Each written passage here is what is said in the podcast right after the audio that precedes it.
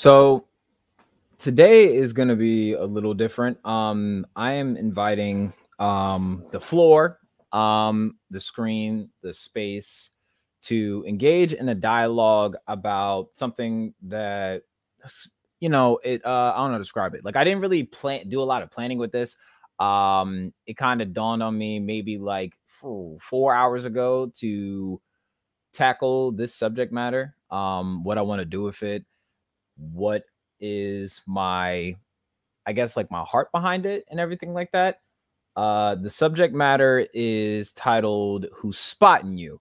Um we're going to discuss the importance of knowing your tribe um and i'm going to be doing a breakdown of what lead with love means to me why it is not only a catchphrase but it's a code it's a way of life for myself. So i'm just going to drop the intro real quick let's get it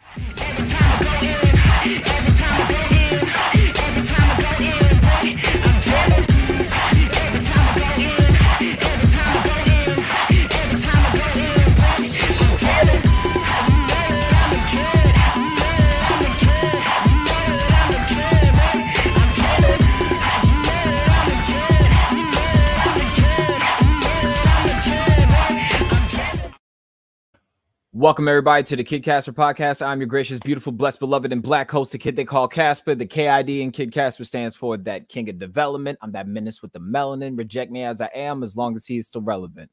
So, um, hmm, Holy Spirit, guide me through this conversation. Um, I think this is um, this is in a lot of ways. This could be this can end up coming off as super preachy. Uh, this can end up coming off super insightful, liberating in some way, shape, or form, or it can possibly come up as convicting in some ways to some people. Um, this can be I don't know describe it. Like this, this can come with many, many reactions. Um, this is one of those like things that and anybody that knows me, my auntie Maya, for um, for instance, um, it's funny how she like hit me with a text message um about something, and I immediately was like, "Oh yeah, I can relate," because like, uh, tune into the podcast tonight. What she say? Already starting, melanin popping respectfully. What does that even mean? I don't know. And for everybody, I was wondering in the Zoom what what was on my hat. There were flowers. There was flowers. You know what I'm saying? Let me turn the white balance a little darker. There was flowers. You know what I'm saying? Like that way, you know, because a lot of people thought that there was like aliens or animals or some other like weird stuff uh that I decided to wear this evening, um, this night and everything like that. Um, I don't have any aminos. Um, there's enough animals in this house. I don't really want to wear them on my clothes, to be honest with you. Um, because I want to rock out tonight. Um, if this is your first time tuning in today, hello, I'm the kid that they call Casper. I'm a Christian raptivist. Yes, rapper slash activist. I love Jesus, but I am far from a pacifist. You know what I'm saying? That is a fire. I thank you. Thank you.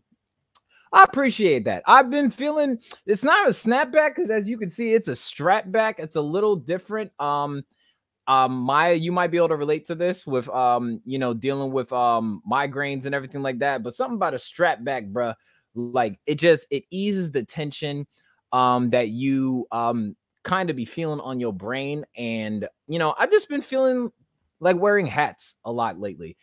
Two reasons. One i don't feel like doing my hair today um to be completely honest and two i mean i look good in them. I mean i think so. Um if you don't think so i mean like go somewhere else then. I i, I um don't really appreciate your company if you don't like what I look like, but that's fine. This is my podcast. If you want to um if you want to watch something with questionable questionable fashion taste, um I don't think you should come here. Um we we drip in we drip in melanin, in wisdom, in um fashion sense and comic relief from time to time. Oh yeah, and we're very fluent in sarcasm. So that's pretty much it. Uh ghosthreads.com, that's how we pay the bills around here um, brought to you live on the Tetelestai Incorporated Network. You know what I'm saying? Um, where the black sheep are welcome um, of all walks of life. It doesn't matter what your nationality, what your creed is, how you identify yourself, even your religion. This is where the black sheep are welcome. And what do we got if we don't got love? You heard me. So,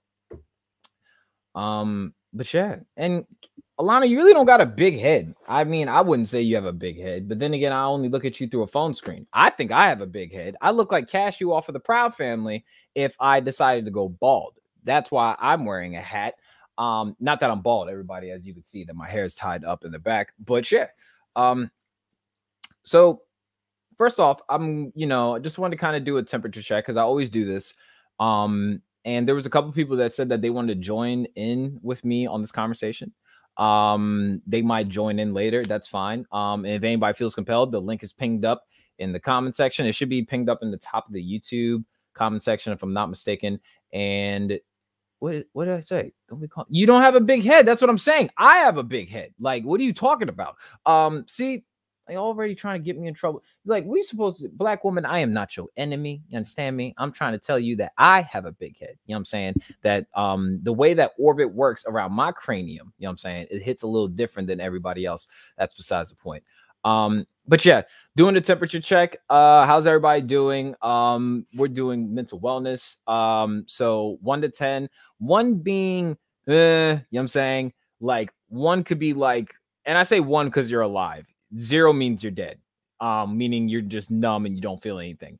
Um, so you could be dead inside. One being at it could be better, and then there's ten where you just feel like you're walking on water and you can just you could turn Dasani bottles into wine. I mean, like that's pretty lit. God bless you for being able to reach that threshold in your life. But um, yeah. So everybody kind of let me know what they're how they're feeling um in the comment section. Okay, I see Aunt Tamisha just showed up. How you doing, Auntie? I feel like I've been talking to you all day. You know what I'm saying? Um, as we've just been in, as as I like to call it, I like to say quinania.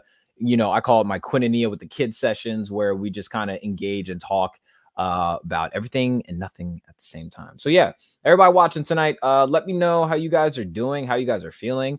Um, if you have any prayer requests, all most part as far as following goes, uh, you guys can tell me personally if you feel compelled as far as prayer requests and you feel led to share it in the comment section, share it in the comment section. Um, if you have any um praise reports, meaning like something in which something good happened, I want you to share that as well. Um, we don't only like to lament in the losses, but we like to um celebrate the wins and the wonder in the wonders. So yeah, um, but yeah, okay, we got a 3.5. All right, that's honest. Uh, how's everybody else doing? Auntie, we're doing mental health check-ins.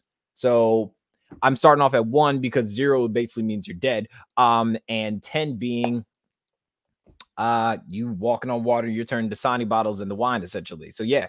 Um, but yeah, let me know how you guys are feeling today.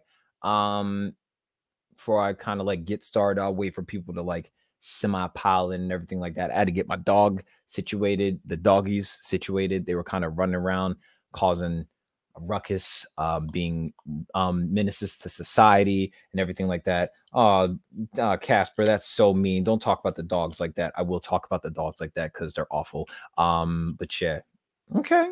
All right, Auntie, six. I'll take that. Hey, D's get degrees. I ain't mad at you. You know what I'm saying? Um, I think I'm at I would say I would say like I'm at a four.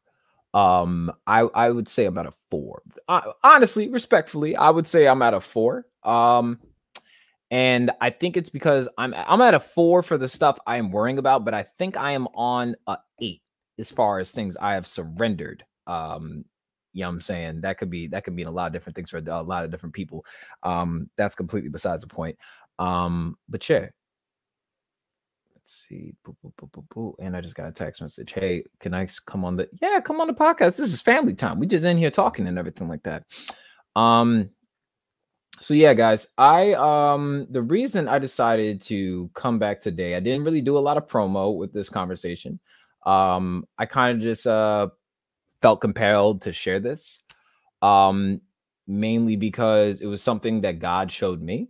And okay, one point that's honest. I mean, I appreciate the honesty. I mean, shoot. Um, I feel like I feel like when you are even able to recognize um where you are at mentally, emotionally, spiritually, you have it. You know what I'm saying? Um, I think that's a good sign. Self-awareness and emotional intelligence is definitely where anybody would want to be. But yeah, that's um I get that. I get that. I get that. So, and I'm always getting nervous when it comes to like these podcasts that like I never necessarily think out or plan out um and i just allow god to kind of like spill into me and then i'm gonna spill my guts out on the interweb and hopefully everybody receives it well. I don't really care if i offend anybody necessarily but if i offend you it's because of something i said. Um if i'm out of pocket um then i'll be out of pocket but you know i'm gonna take responsibility for everything i say um opposed to me saying oh well god told me to tell y'all like nah we're not gonna we're not to do that. So yeah. Um so anyway, um I would like to share something as far as insight goes and it goes with this um this word I heard at you know this new church I just started attending, um, Union Church. Um, we're kind we have like three different campuses in the state of Maryland. Uh, there's one in Columbia, there's one in um, Baltimore County, and then there's one in BWI, which is like our airport essentially. Um, but I, you know, I was sitting there listening to the service. They had this revi- this thing called revival, essentially. Uh, this thing called Catalyst, which is like the revival. And the service in which that they had, um, there was a word in which that Pastor Stephen, shout out to Pastor Stephen Chandler. Um, we don't really know each other all that well. I just started going. Um, I'm in that weird stage um, as everybody knows, um, adjusting to being back in institutions, um, adjusting to, in a lot of ways, adjusting to being around people, adjusting to being back in institutions in which that, you know, were, I mean, in the design, if we're talking about the days of the book of Acts, um if we're talking about when the the the you know the pentecostal la you know what i'm saying? Where we talk about what it means to be the church, I've kind of taken a year off in a sense, uh, in a year of deconstructing my faith, um, basically taking things off of my faith that don't need to be there, um, in a year of healing from trauma, um, whether it was by, um, you know, me being doxxed, threatened, and all this other stuff last year, um, with hitting the streets with activism, um, with dealing with my church hurt, my church trauma, um, essentially losing all of these people um, that I once called family. And for me, you know, it's been super, super hard to it's been super super hard on my part because i know this is my efforts and this is my um i would say like my pain in a sense um i don't really know how when i keep saying that i don't really know how this is going to go i don't really know how this is going to be received but this is just a direction in which god um, has compelled me to kind of share. And it might just end up me talking to myself or talking just simply about myself. And this doesn't hit or resonate for anybody else. Um, but I felt that I needed to share this because if this doesn't necessarily even become insightful for you, maybe this becomes insightful um for other people to kind of understand who I am. I've been doing this thing where I just, you know, uh teach out of my pain, I teach out of my um my lessons. I I lament with my lessons out loud um and in public, you know what I'm saying? Cuz my public witness um sometimes with what I do um as far as in this season of my life in isolation, it's kind of hard to witness to people because you are away from people and such. So yeah, there's that part. Um, so yeah, um, at Catalyst on Friday, last Friday, um, Pastor Stephen Chandler shared something very brief, and he didn't even really stay here too too much. Um, he was talking about in which a lot of us feel like you know when we're talking about like imposter syndrome. Um, a lot of us are stepping into a new season in our life that we feel like we're not qualified to be in some of these places um, because of what we've been through, maybe because what we have done, maybe because of what people have done onto us.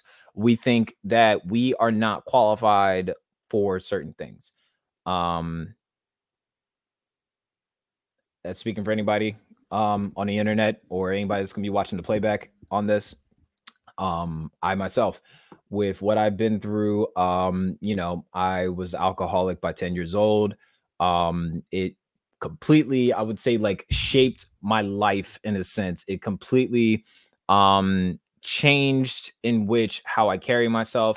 Um in a lot of ways with me coping with alcoholism um no not coping with alcoholism i wasn't coping with alcoholism alcoholism was my way of coping. Um but you know me leaning into alcoholism in that season of my life was to cope with trauma in which i was dealing with you know mi- my own mental illnesses and mental turbulence in which i was going through by some of the things that i you know experienced in my life and seen in my life um it is made it had made me the worst version of myself. You know i said some hurtful things to people. I tell people all the time like man if you would have knew me before jesus you would have you would either praise jesus a lot more or you would almost assume he's not actually real.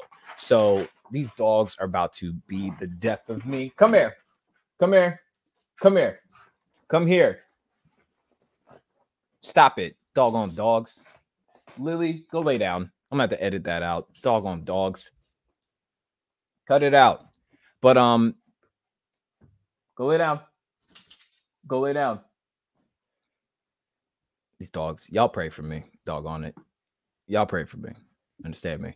Um, but I've lost my train of thought. Oh, but when we're talking about in the case of um when we're talking about in the case of with me, I was saying like, you know, if y'all would have knew me before Jesus, y'all would either praise Jesus because of the work he's done in my life, or you would probably question his works in a sense. Um, you would think to yourself, mm,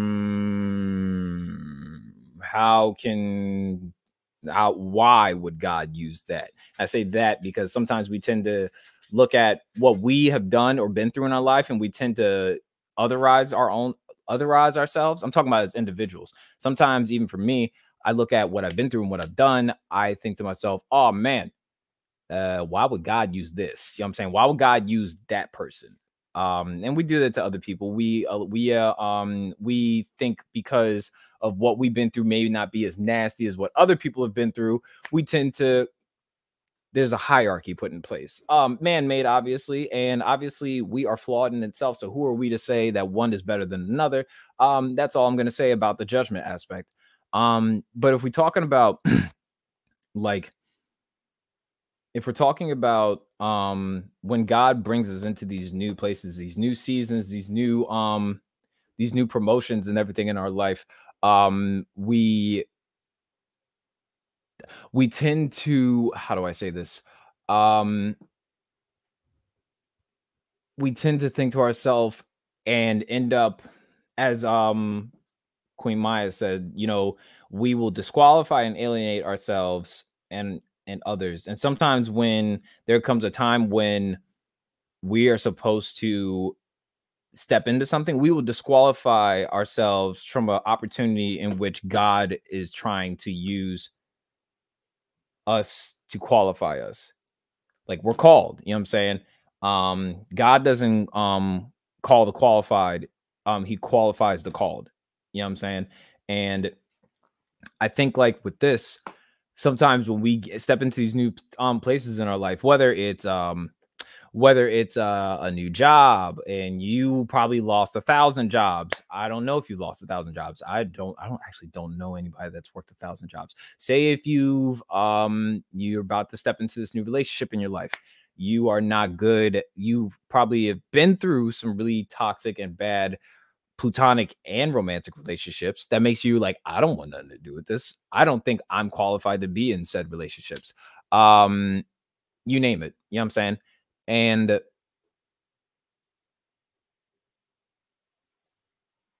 it's not really any of our business. um, and when I say this, it's not really any of our business what God decides to do in his plan. You know what I'm saying?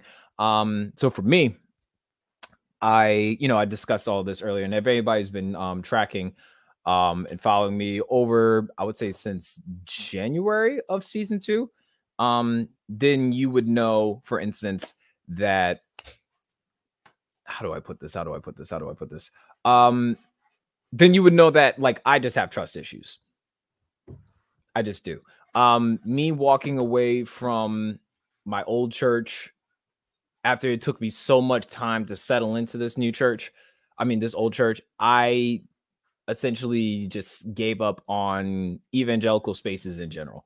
Um, because of hmm, because of how I've had people, you know, and why I'm bad at this in a sense. Um, because I've had people that have, you know, always complimented me and said all these great things about me and all this other stuff. Um, but then turn around and the same name that they would be giving flowers to, they would use dirt to throw on my name and everything like that. Um, I have trust issues. I just, I just do. Um,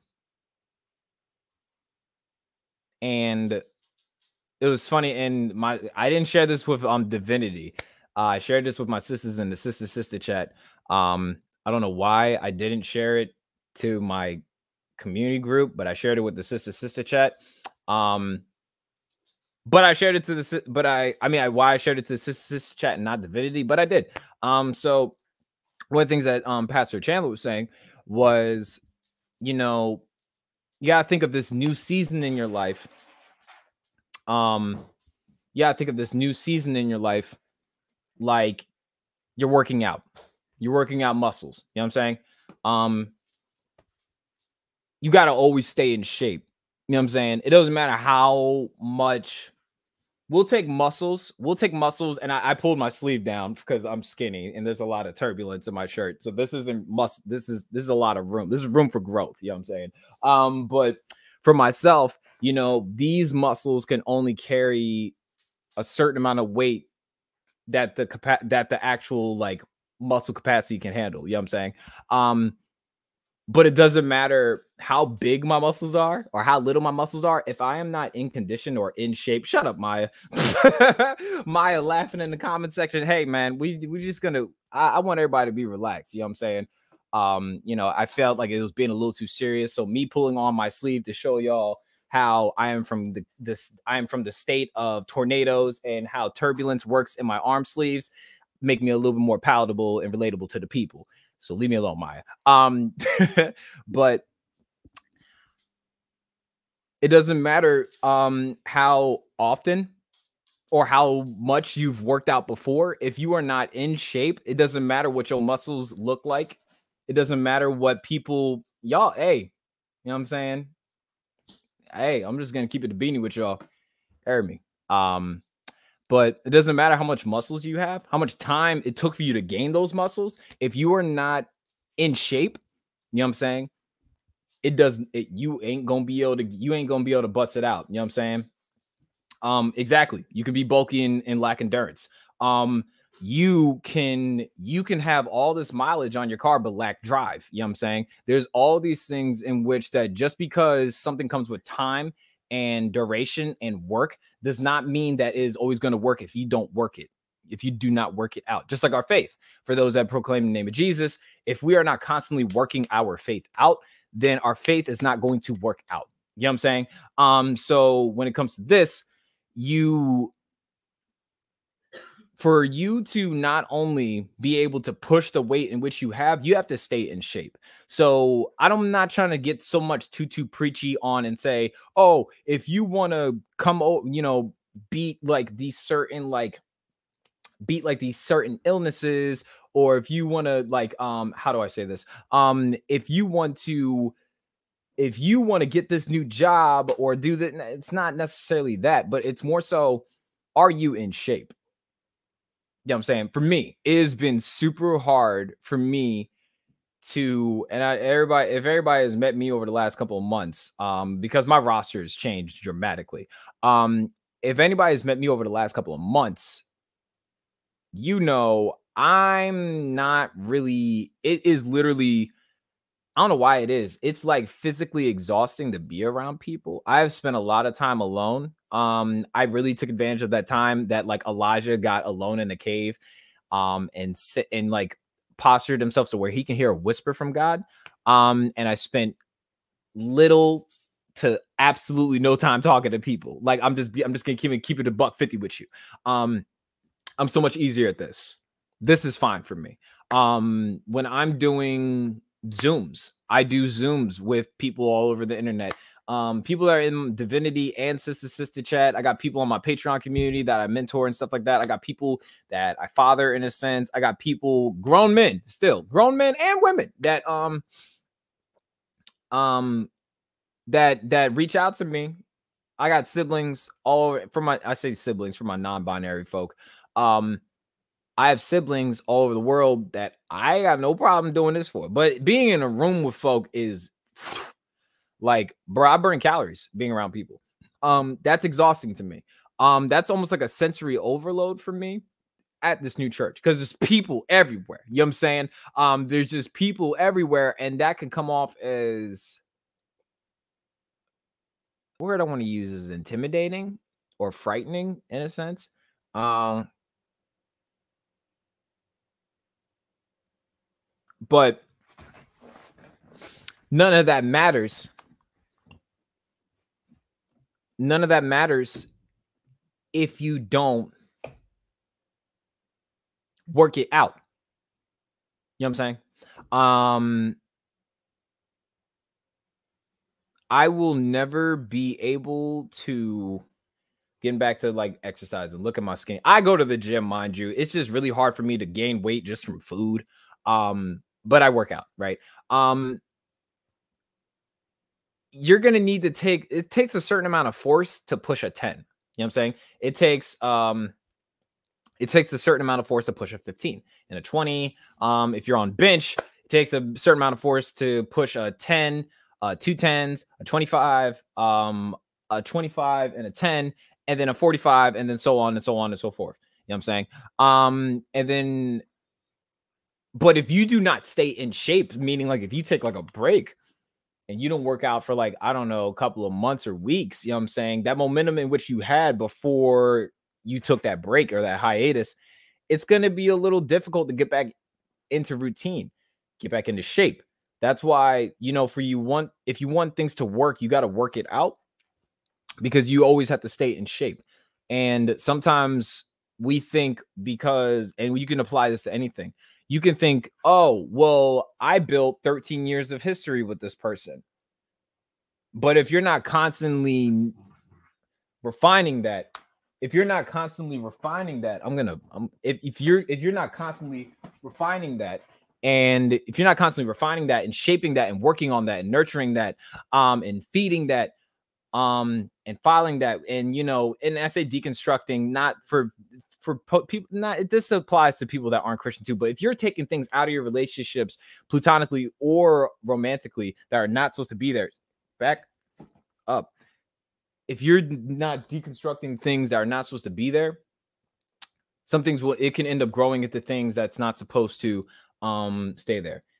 And Oh, see, my sister, my sister knows the body. Um, detraining, that's what she's saying. Detraining, um, you can lose gains in about two weeks of non-activity. Um, and I feel like when I talk about like emotional intelligence, mental um health, and we talk about mental stability, mental wellness, and all these things, that same thing happens to our brains. Um, and that comes to where we want to be in a place of vulnerability and sensitivity to other people and everything like that. It's essentially all in the same. Um, and then the I didn't want to spend too much time on that, so that's why I wanted to just kind of run through all that. Um, but the thing that I really wanted to touch on before I come back to like this portion. Um, so I'm taking a break on the tribes part of the conversation, and we're talking about who's spotting you. You know what I'm saying? Um, what Pastor um Stephen said was, you know, it's not good for man to be alone. It's just not. Man or woman. You know what I'm saying? Nobody's nobody's excluded. Man, woman, um, person, um, child of God, um, people, human. It's not good for humans to be alone. You know what I'm saying? It's just not.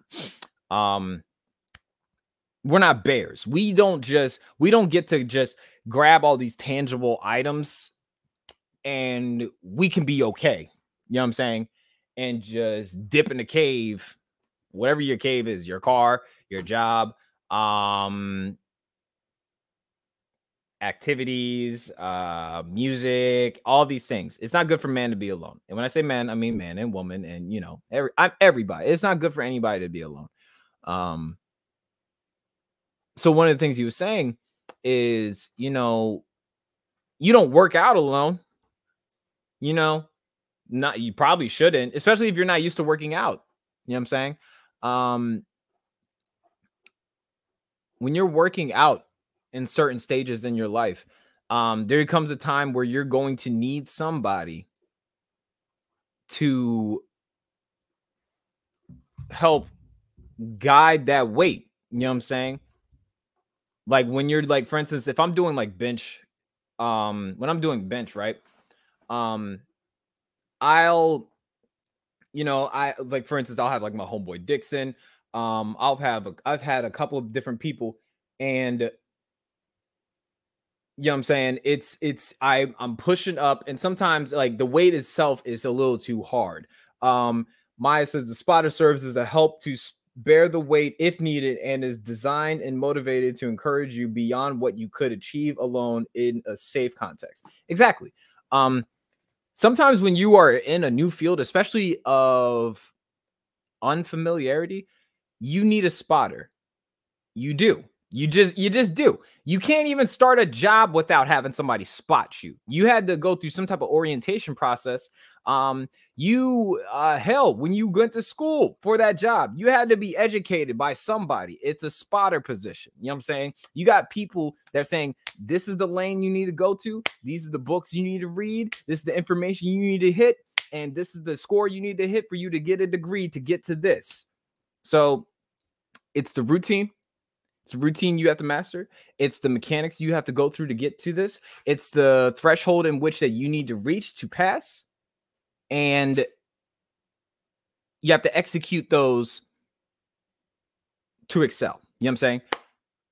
But you need a spotter. You know what I'm saying? So when Pastor Stephen was saying that you need somebody to guide you need somebody to like spot you and he didn't say all this but this is what i got out of it so i'm just kind of building off of like what he was saying that man is not supposed to be alone something i got out of it when i was um with everything i've been going through y'all know um if you're you know been following me for a while now um or if you just now getting started and i talk about this a lot frequently because it's something that i think is important in this season and time while we're all still going through a pandemic you know what i'm saying um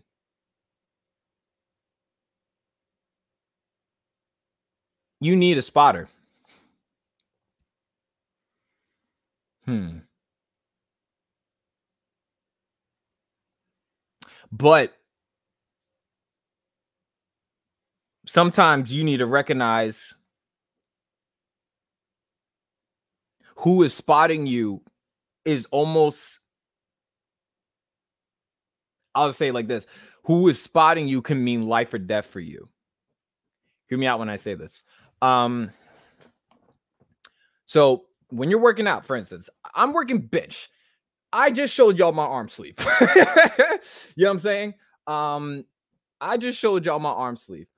Um, I did not grow up working out, bro. I didn't. Dang, I make beats, bro.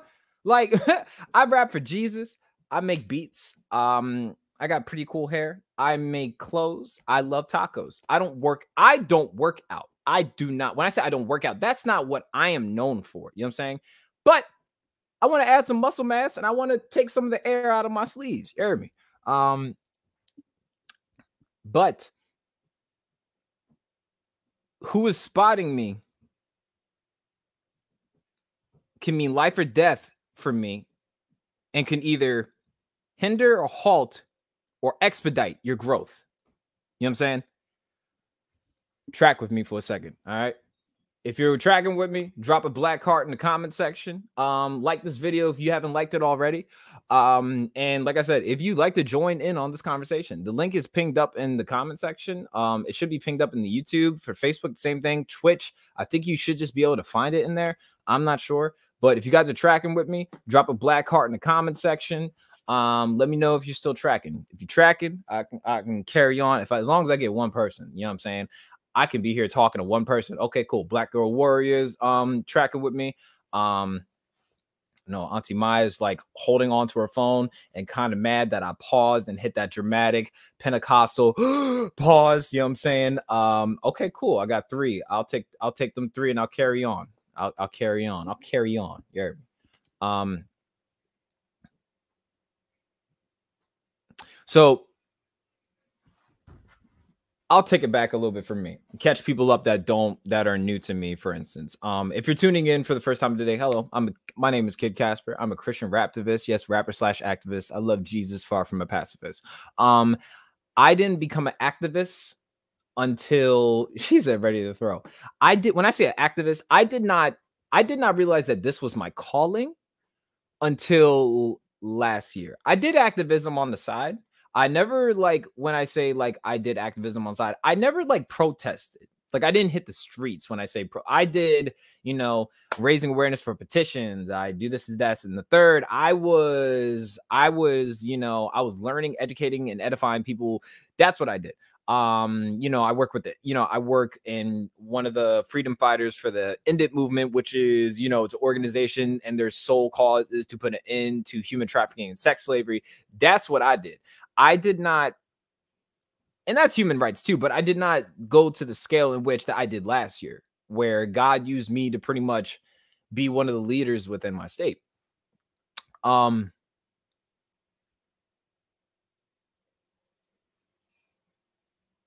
I grew up essentially in this church that I went to. Um, I started in this church that I I was attending before I started going to Union. Uh, I started going there at 19 years old. I came home at 19 and I was there from 19 to 26. You know, I got saved in September of 2013. I started going to when I started going to Riverside? Oop, I just said my church out loud, my old church out loud. I don't care. Um, I started going to Riverside, my old church, at in June. I think it was June. Yeah, June of 2013. And I left July of 2020. You know what I'm saying? I started going in uh, June of 2013. I got saved at in September 2013 and I got baptized I want to say August of 2014. Um I celebrated many years of sobriety. You know what I'm saying? I've been sober since April 20th. Yes, my sobriety date of alcohol, not marijuana. I've never smoked weed before to be continued. Um, but I've been sober from alcohol since April 20th, 2012. Um, I'm going to be 10 years sober next year. Um, I've celebrated many years. That means I started going there at 19. So I celebrated, uh, I celebrated two years of sobriety in there, three years, four years, five years, six years, seven years, eight years. Um,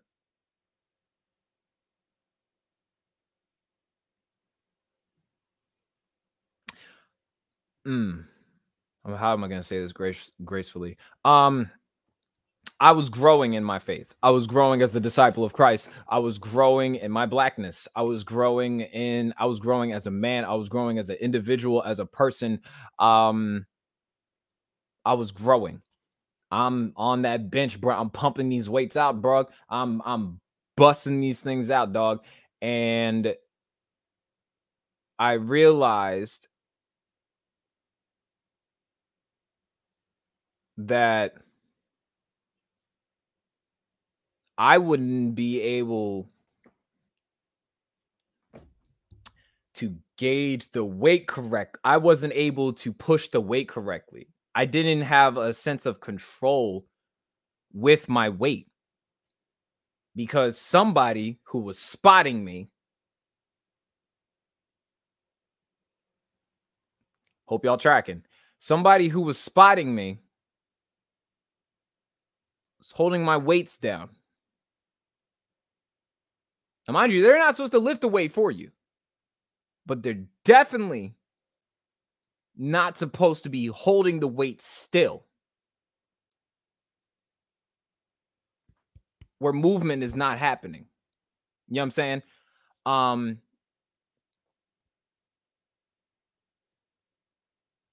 I realize that though I started off in tens on bench in this case, and I got to like say 55. I got to 55 on each side. Um, my spotter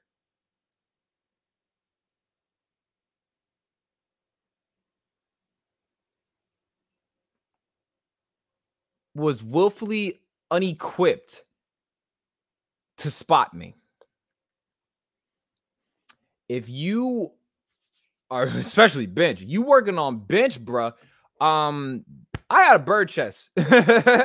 uh that thing though it's supposed to touch your chest, that thing, if it comes at such a velocity without control or force of force, it can collapse you. Maybe even decapitate you. You know what I'm saying? Um I recognize that. I recognize for me, I'm putting in more work trying to fight my spotter. You know what I'm saying? I'm fighting, I'm I'm putting in more force trying to fight my spotter to push this weight. Then I shouldn't have had him been working that hard. You know what I'm saying? Um, it shouldn't have been it shouldn't have been that hard to push that weight.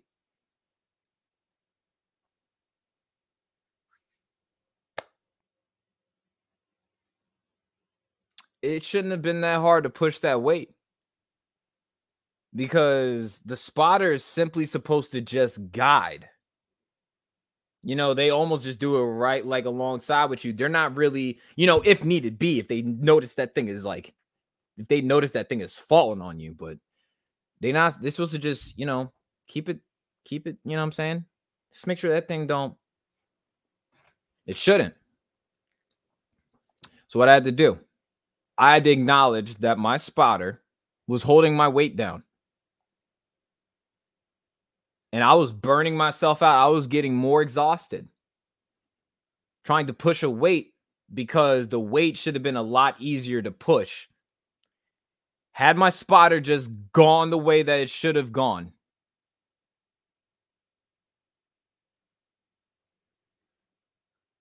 But that's not my fault that my spotter did that. You know what I'm saying? It's not my fault that my spotter did that. Help your balance. It's a safety measure. You know what I'm saying? People that you people that you open that you bring into your life, whether you want to realize or not, everybody you welcome into your life is leading you in some way, shape, or form. Even babies. My my my niece Lyric, even she is leading me because she is teaching me her love language. She is there's some things there's some things that that that my niece likes that other babies don't like and there's some things that other babies like that my my niece don't like you know what i'm saying but i have to follow her lead i she's my she's my um she's my spotter in the ways of lyric it's is my is my niece's name um everybody who you walk welcome into your life is is leading you in some way shape or form there's something that they they are giving you there's something that they're helping you guide. You know what I'm saying? There's something that they're helping add some sense of direction. You know what I'm saying? Everybody you bring into your life is a spotter. Everybody. Literally everybody. You think about it. Anybody, manager, college professor, mom and dad, you know what I'm saying? Um your friends, the family that you pick, you know what I'm saying? um blood is not blood is not biological it's chemical you understand me like every body you have in your life is a spotter um another thing that happened last summer to me is when i was hitting the streets um i shared this publicly um beginning of this year and i shared it i shared it again recently when i gave the um the podcast titled why i cut my hair um Hmm. So, mom, not a perfect person. You know what I'm saying? I'm I'm far from perfect by any means. Um, I was an alcoholic by 10. I mentioned that before. Um, I was an alcoholic by 10. Um, my alcoholism put me in predicaments and positions trying to cope with trauma in which I end up bleeding on people that didn't cut me. You know what I'm saying? Um, and this isn't me trying to like gain sympathy or anything by any means, because you know, this is this is just this is me. I want you to kind of understand where I'm coming from. Um, to draw the analogy into all of this, and hopefully that this is liberating for somebody. Um, for me, um, my alcoholism made me the worst version of myself. Um, the worst version of myself caused me to say things to people I should have never said, do things to people I never should have done, um, and bleed on people that didn't cut me. You know what I'm saying? Um,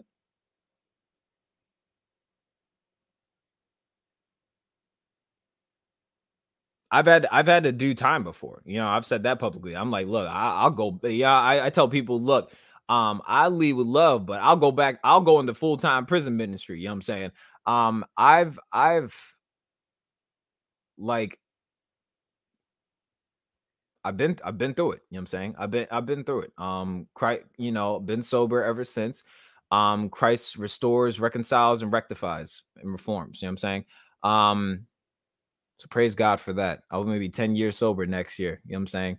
Um, so we might y'all gonna have to fly out. I don't know where somebody's gonna have to fly me out for my sobriety date next year. I don't know. April 20th. Um, y'all can Cheech and Chong if y'all want to, but um, we gonna have to party next year. I don't know. Anyway, but let me get to my point. So last year, right? Um, when I'm hitting the streets, um, everybody is they they they they love who I am out in the streets. You know what I'm saying? People love who I am. Um they love what I do on here. You know what I'm saying? My podcast. People love this. People are like in awe of me. Um I don't like it. I don't I've never been good at accepting um I've never been good at accepting compliments and my flowers and everything um not Casper trying to get flued out. I mean, like if you love if you want me to come and see you, either you fly me out, sign up for my Patreon, buy my merch, or send me money on my Cash App on screen. You me? What you talking about, boy? Uh but yeah, dog. Um there was an instance last year where I had gotten doxxed, right? Um, I shared this before a couple of times.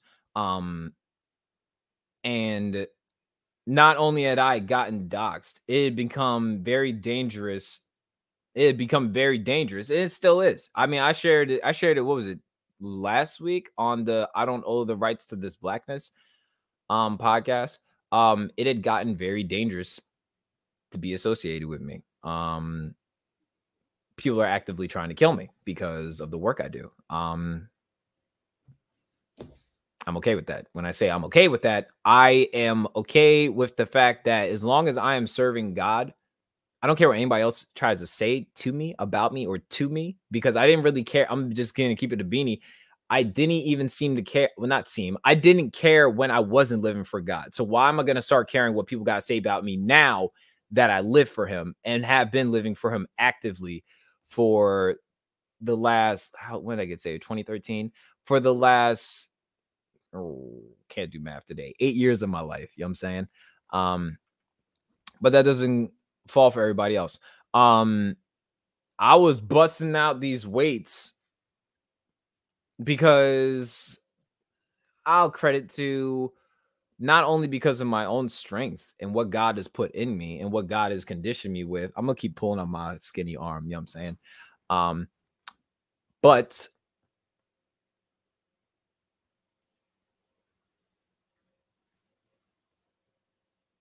some people in my life, in my I'll say in my circle, because there is a huge difference between people that are in your circle and are in your corner. Um, hear me out. Um, there's a huge difference between people that want to talk to you and be around you, and then there are there's a huge difference between people that are in your corner and are wiping the blood off of you, you know, treating your cuts, are ready to throw in the towel for you if they think that you might even die. There is a huge difference between people in your circle and in your corner. People that are on your phone plan, you might not like, but people that are in your corner, bruh, They might not even be able to afford to be on the phone playing with you. But, bruh, if you need something, the people in your corner will ride hard for you and are required to do a certain amount of work that is not required of people to do what they are in your circle can do. Who's spotting you? You know what I'm saying? There's people, there is a difference between people that are spotting you. There are people that are spotting you that are in your corner.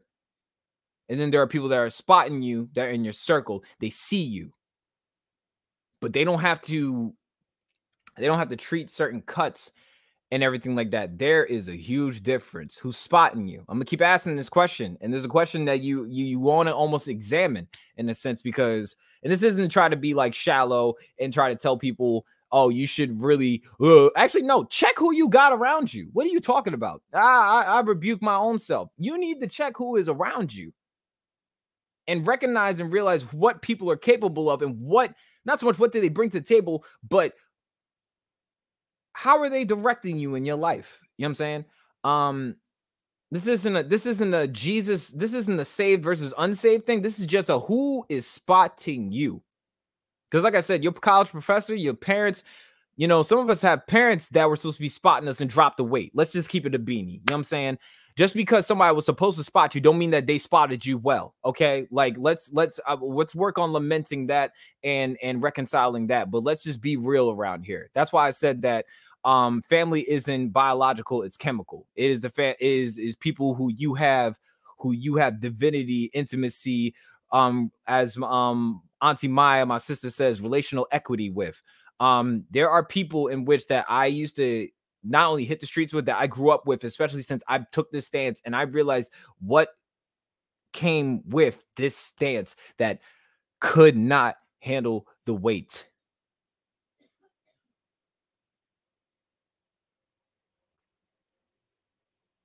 I was the one on the bench. I was the one on the bench. I I am the one on the bench. You know what I'm saying? When doing this work.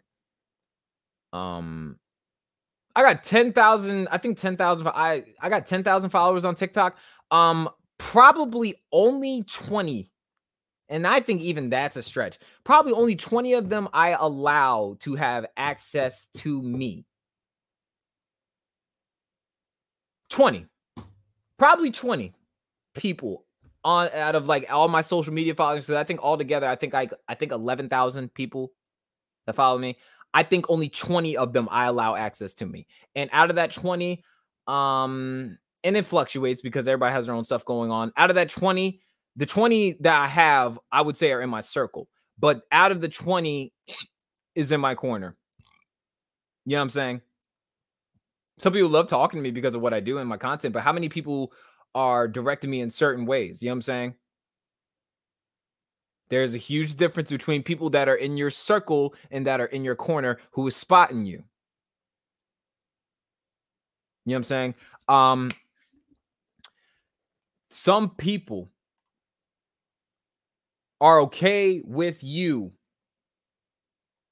being on the bench and putting in the work and you do you're once again you're the one that is the, the no, yeah they say no pain no gain? Um you're the one that is getting sore to get swole. You're the one that has got to put reps in to get get you, you know what i'm saying? You're the one that's being repetition with the reps you know what i'm saying? You're the one that has to bust these things out burn the calories in which that you can grow you know what i'm saying? You're the one that got to do this but you need somebody that's spotting you what am I saying? Some of us got people who are spotting us. You know what I'm saying? On the bench. Um, people that are when I say spot, people are leading us. We have certain people that are leading us that are not supposed to be spotting us. We got people that are in our circle that are not supposed to be in our corner because when it was time for them to be in our corner, they showed not only did they not deserve to be in the corner, they probably didn't even deserve to be in your circle. So what ends up happening? So what ends up happening is that you'll end up with you're on bench, you realize that they can't handle the weight because of two reasons. One, I'm gonna, I'm a, I'm a really, really, I'm a lead as graceful as I can when I say this. Um, some people can, some people when when I talk about this part, Some people can't hand some people can't handle the weight by conditioning.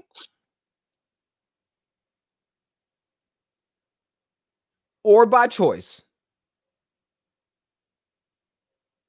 Some people, and I'm just gonna keep it being with you. There's some people that you got spotting you, and they know good and damn well before they signed up to spot you, they could not even guide that weight that you supposed to be burnt. You're the one that's tearing muscle for. They have even did their work just so they can spot you.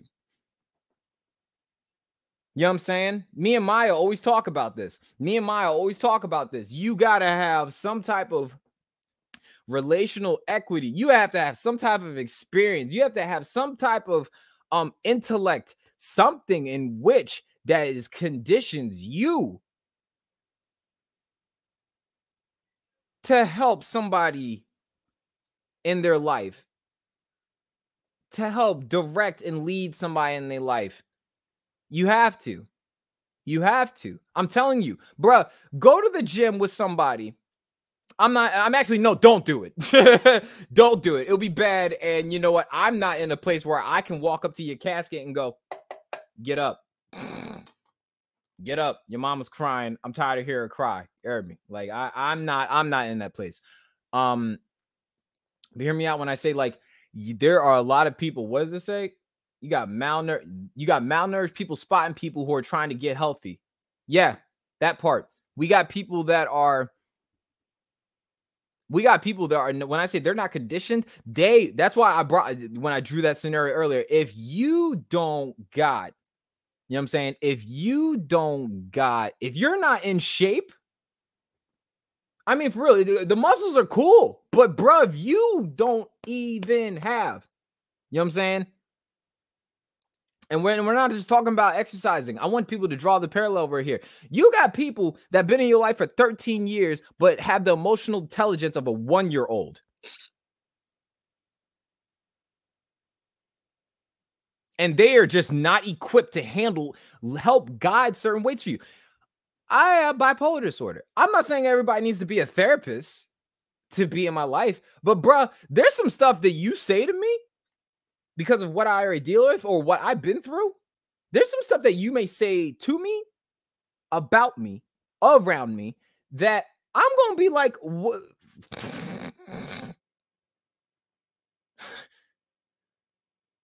Hell no. No. Because you know what happens? You get the wrong person that spots you, you can get decapitated. You could have somebody that's speaking into your life right now. You know what I'm saying? You can have somebody that's speaking to your life right now, and you may not even know it. Um, that that that, or you just haven't been, they haven't been tested. They haven't had the opportunity yet to spot you. But there's somebody in your life right now that it's t- when it gets time to spot them, you gonna find out what the hell was I thinking for so long by thinking that they can spot me in this field. You know, you gotta you gotta categorize everybody. That's why I say that there's a difference between people in your circle and in your corner.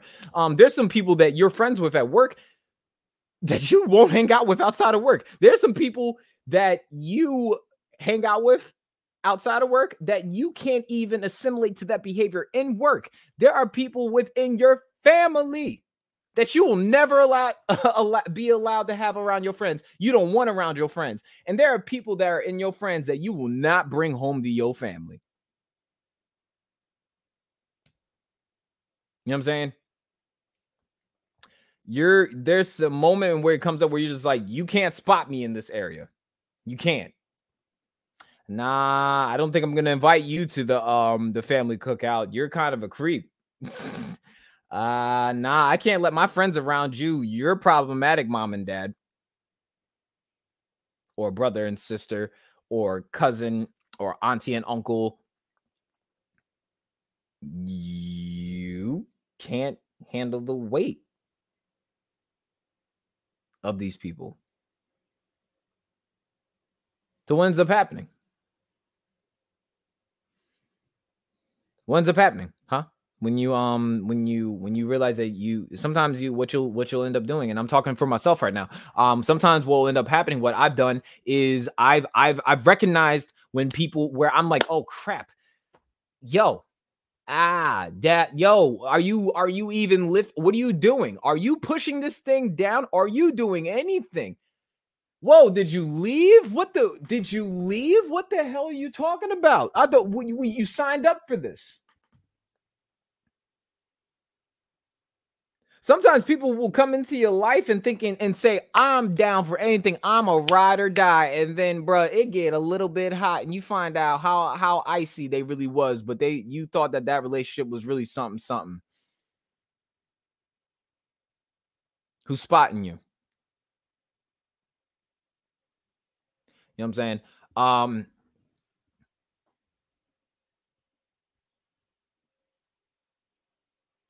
you gotta you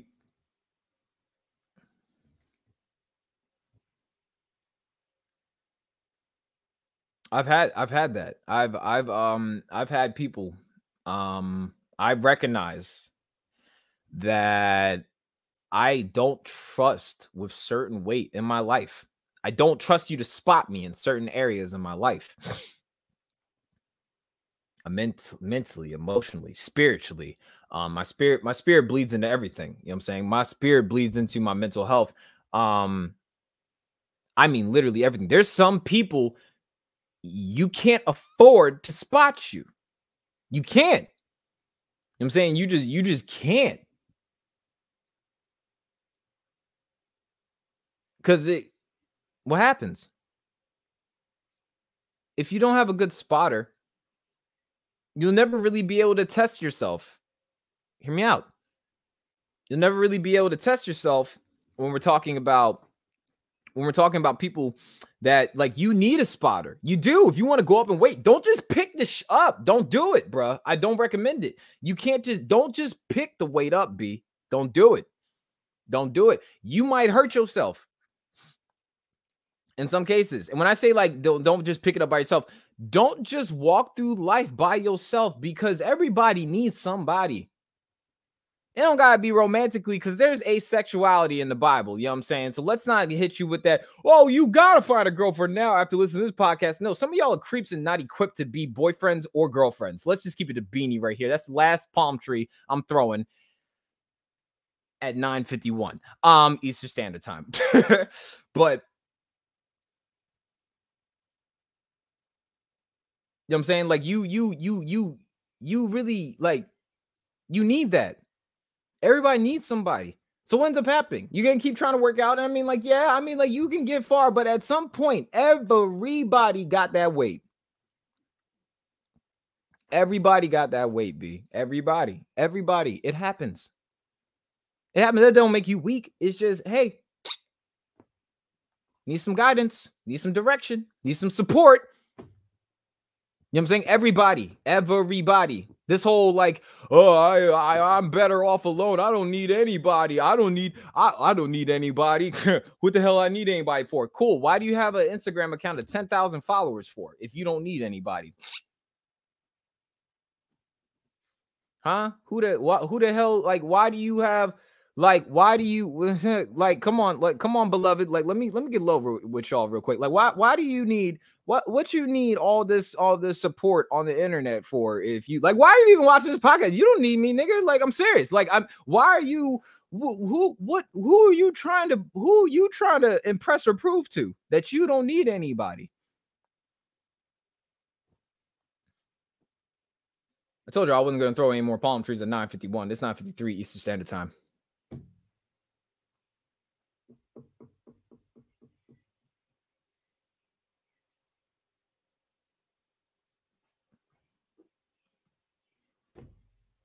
Yeah. Bro, I guarantee it. And I mean, in every sense, bro, I guarantee you cannot, I guarantee you nothing, nothing. How you gonna know how to be a good, like, say, like, I mean, like, for real, how do you learn how to be a good friend to somebody if you ain't never been around people? If you haven't dealt with like some un you know undealt with trauma like for myself like you know i had to start going to therapy. I had to stop drinking. I had to i had to do these things. I had to change things up. There was a point where somebody else needed to step in with the new regiment so i can grow as a person.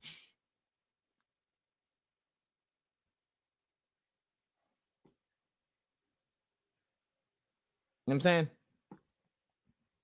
you also have people that talk like an expert or flex, but their knowledge and capabilities are how. Yes, absolutely. Absolutely. And that happens because there comes that time when you have somebody it's time for them to it's like okay you ready to spot me? I've seen it. I've had people and i i felt kind of cool for one second because i was like damn i thought i would be in that position but in actuality it was you.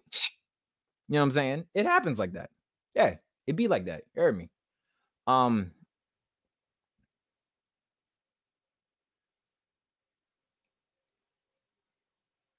but you need it. You do. For growth to happen, like you need somebody spot you to guide you to direct you. You have you have to. You have to.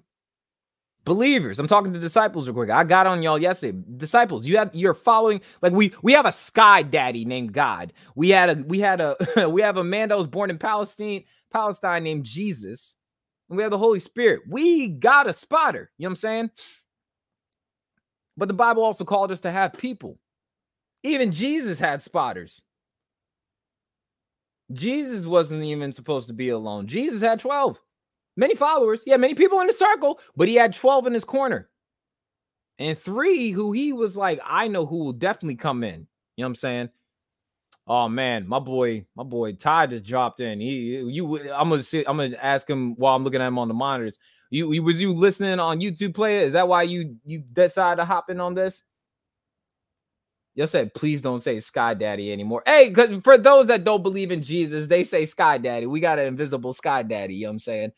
Oh man, I got my brother, my business partner. Um, good news, Tyler is jumping in. Hey, bro, were you um listening to the convo online, dog? Nah, I had kind of a crazy busy day today, so I was taking care of some other stuff. All right. Well, you in you in for a treat, dog. Um, where I'm talking about the importance of I'm talking about the importance of needing a spotter. Um, mm. talking about like when you grow through life and everything like that, you need somebody that is supposed to be guiding you and helping you.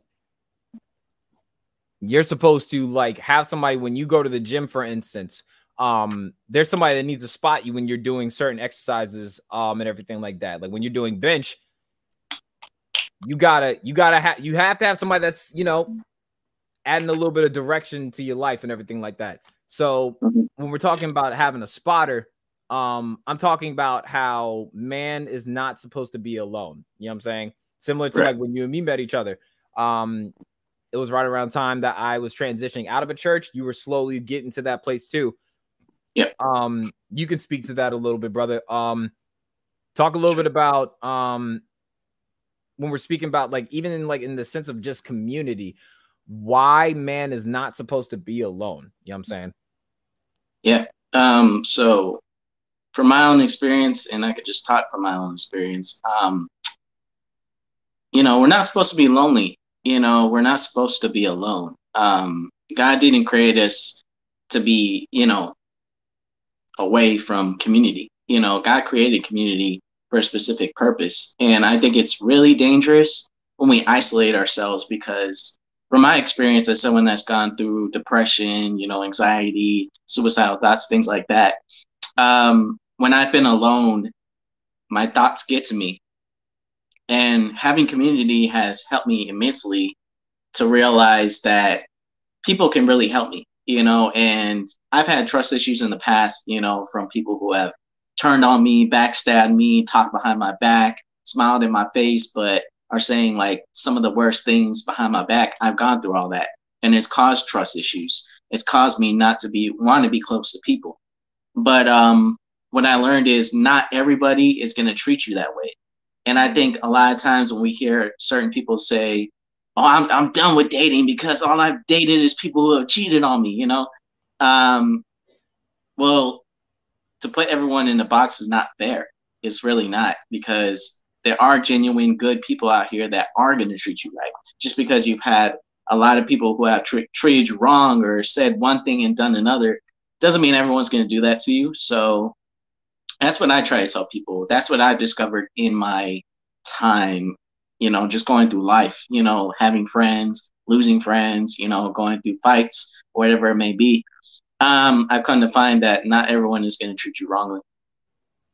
And what I also heard out of that is when you're talking about, for instance, with your mental health, mm-hmm. you needed uh, word term I'm using for this because we're talking about just to kind of give the comparison.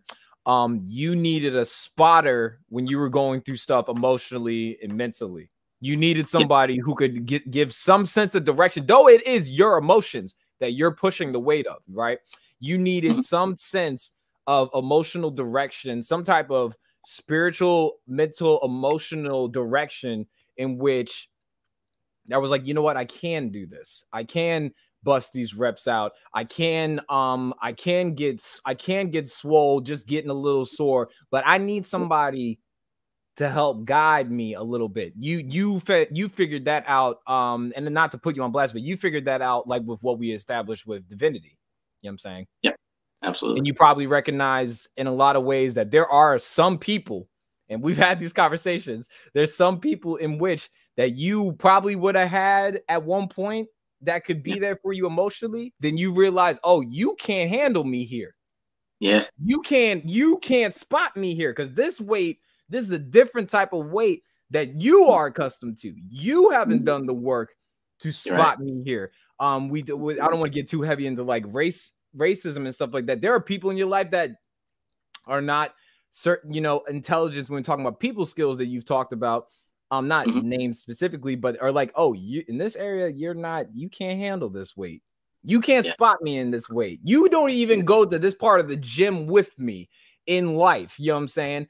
You have mm-hmm. to recognize that there's some people that can spot you in some areas, or you just like, I don't think I want you spotting me anymore because you haven't done the work that it takes to spot me to help my growth. Is that does that sound pretty fair to say? Absolutely, absolutely. Um, yeah, man. I I just think that you know, there's people that are put in your life for a reason, and there's people that are put in your life for a season. Best and yeah, and I, I think that sometimes you know when we look at bad times when we look at betrayal when we look at all these things a lot of times we look at it in a negative light but sometimes it could be the best thing for you. You know it can hmm. be something that can help you learn something that can help you avoid such people as they. You know it, it can help you to even grow in your personal life. So for me whenever i've had times where people have backstabbed me have turned their back on me whatever it may be um, I thank God actually. You know, I thank the I thank God because you know, he wanted to teach me something in that relationship. And sometimes it's not even God. Sometimes it's just me being stupid and trusting someone I know I shouldn't. You know, if I'm just keeping it 100. And sometimes I have to look at myself and say, man, I made a bad decision hanging out with them or having a relationship with them, even though there was red flags or there was something that was telling me I shouldn't. And I was just too blind to see it or I just didn't recognize the signs. Um, it's a it's a learning lesson, and I just think that those things are meant to grow you. You know, they're meant to push you to a new level that you're you know you're about to go to.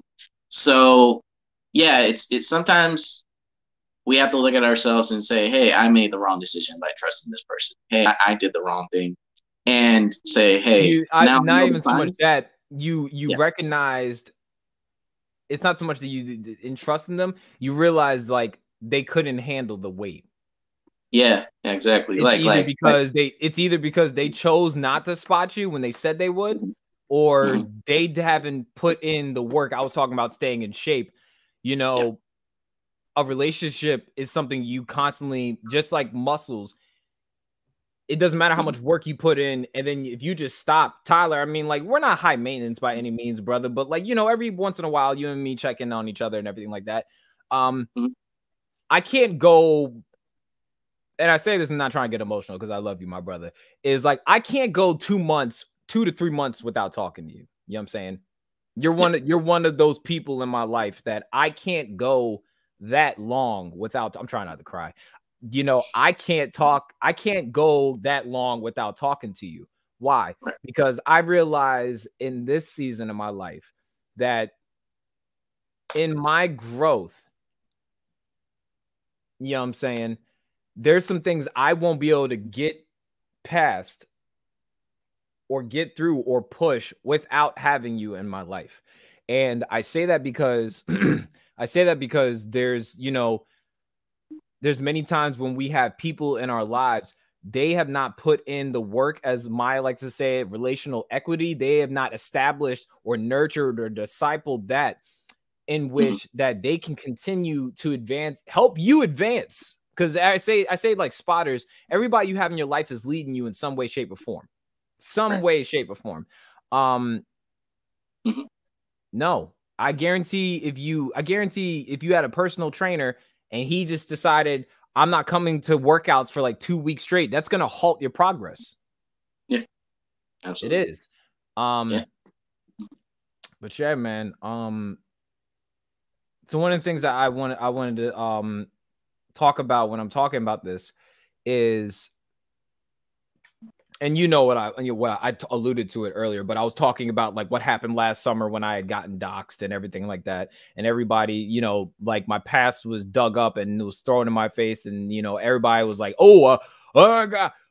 Same people that would said, I'm ride or die. I'm here. I'm spotting you. I got you. Yeah. You know what I'm saying? Mm-hmm. And when it was time to spot me, some people dropped the weight, held on to the weight, and really didn't do nothing and some people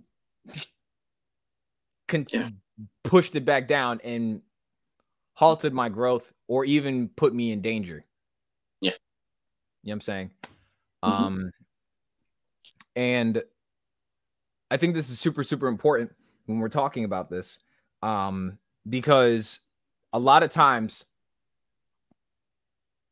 people will make you feel bad There's never a good way to deliver bad news. Oh no. But I don't in a weird way, and it's funny, my brother. Your name is Good News Tyler. Uh I don't believe that I don't believe that even when something is bad, that you can't, re- even when in something in a loss, if you recognize the loss, there's still a win in that. Um, I think even when you recognize that somebody is not a somebody shouldn't be spotting you in this area. That's indication and a responsibility on your part. I need a new spotter. And you shouldn't have to apologize for that either. Yeah. You know mm-hmm. what i'm mm-hmm. saying? Um i don't know if that i don't know i don't know if you if that brings up anything for you. Um just talk about like when you realize like that person like couldn't handle the weight or isn't equipped or conditioned to handle that weight to spot you. Um, I don't know if that resonates with you or that if you that gives you any thoughts or anything. What you got for me, dog? Yeah, yeah. So um you got to keep in mind that everyone goes through their own battles. Everyone goes through their own trials, tribulations, whatever it may be. Um, no one is without issue or without some type of problem. Um, we all deal with things, whether it be financial, physical, spiritual, mental. We're all going through something. So sometimes you get to a level that they just haven't reached yet. Come and on. you gotta come on, keep going. Come on. Oh, okay. So so sometimes you get to a level that they just haven't reached yet. Come on. And you have to leave them behind for come your on. own well-being right? I always tell people we we take this word selfish, right? And a lot of times we look at it in a negative light, right? And to me, it's not bad to be selfish sometimes. And what I mean by that is if you're not good mentally, if you're not good spiritually, if you're not good in these areas, you're not going to be good for anyone else. So you have to take care of yourself. You have to take a break. You have to take, you know, time to yourself to be like, hey, I love y'all, but I gotta go over here and you know do my therapy or whatever I have to do. That's a, that's, a responsibility thing too, because if you tell people, yeah. if you tell people you can spot somebody, and something happens where, like, say if like I don't know, I'm spotting you, Ty, and I gotta like I don't know, I got tennis elbow, I get tendonitis in my elbow, I jack my elbow up or something. Something in, is wrong with me physically, emotionally that I am not in the right mental capacity and headspace to right. To spot you. Mm-hmm. Not only am I not being able to spot you per- correctly, and I may hinder your growth, but I could end up killing you. Yeah, absolutely. I can end up killing you or killing something that you were trying to accomplish. You know what I'm right. saying? And you need right. to, I think that that I think that when we're talking about what this, and I'm talking about tribal, I'm talking about um having your tribe, it is mm-hmm. important to tell mm-hmm. people in your mm-hmm. corner. I'm not gonna be able to show up. I can't yep. spot you today. I can't spot you because of right now X, Y, and Z. I can't, I can't be here in this. I can't spot you right here because you deserve better than that. And yeah. because I have, I have, you have, I have decided to be in your life as a spotter, I have a responsibility to you mm-hmm. to tell you I cannot spot you.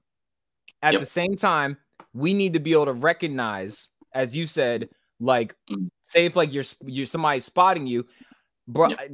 I mean, if God wants to do it, fine. Let's fill some of mm. the cavities in my shirt. Sure, why not? You know what I'm saying? There's a lot of air in this shirt. Um, mm. but say if I go from like 10s to 15s to 25s to 45s to 55s on each side, 65 to 75, 85, whatever, and you're like, you're almost like, whoa, whoa, bro, can you slow down?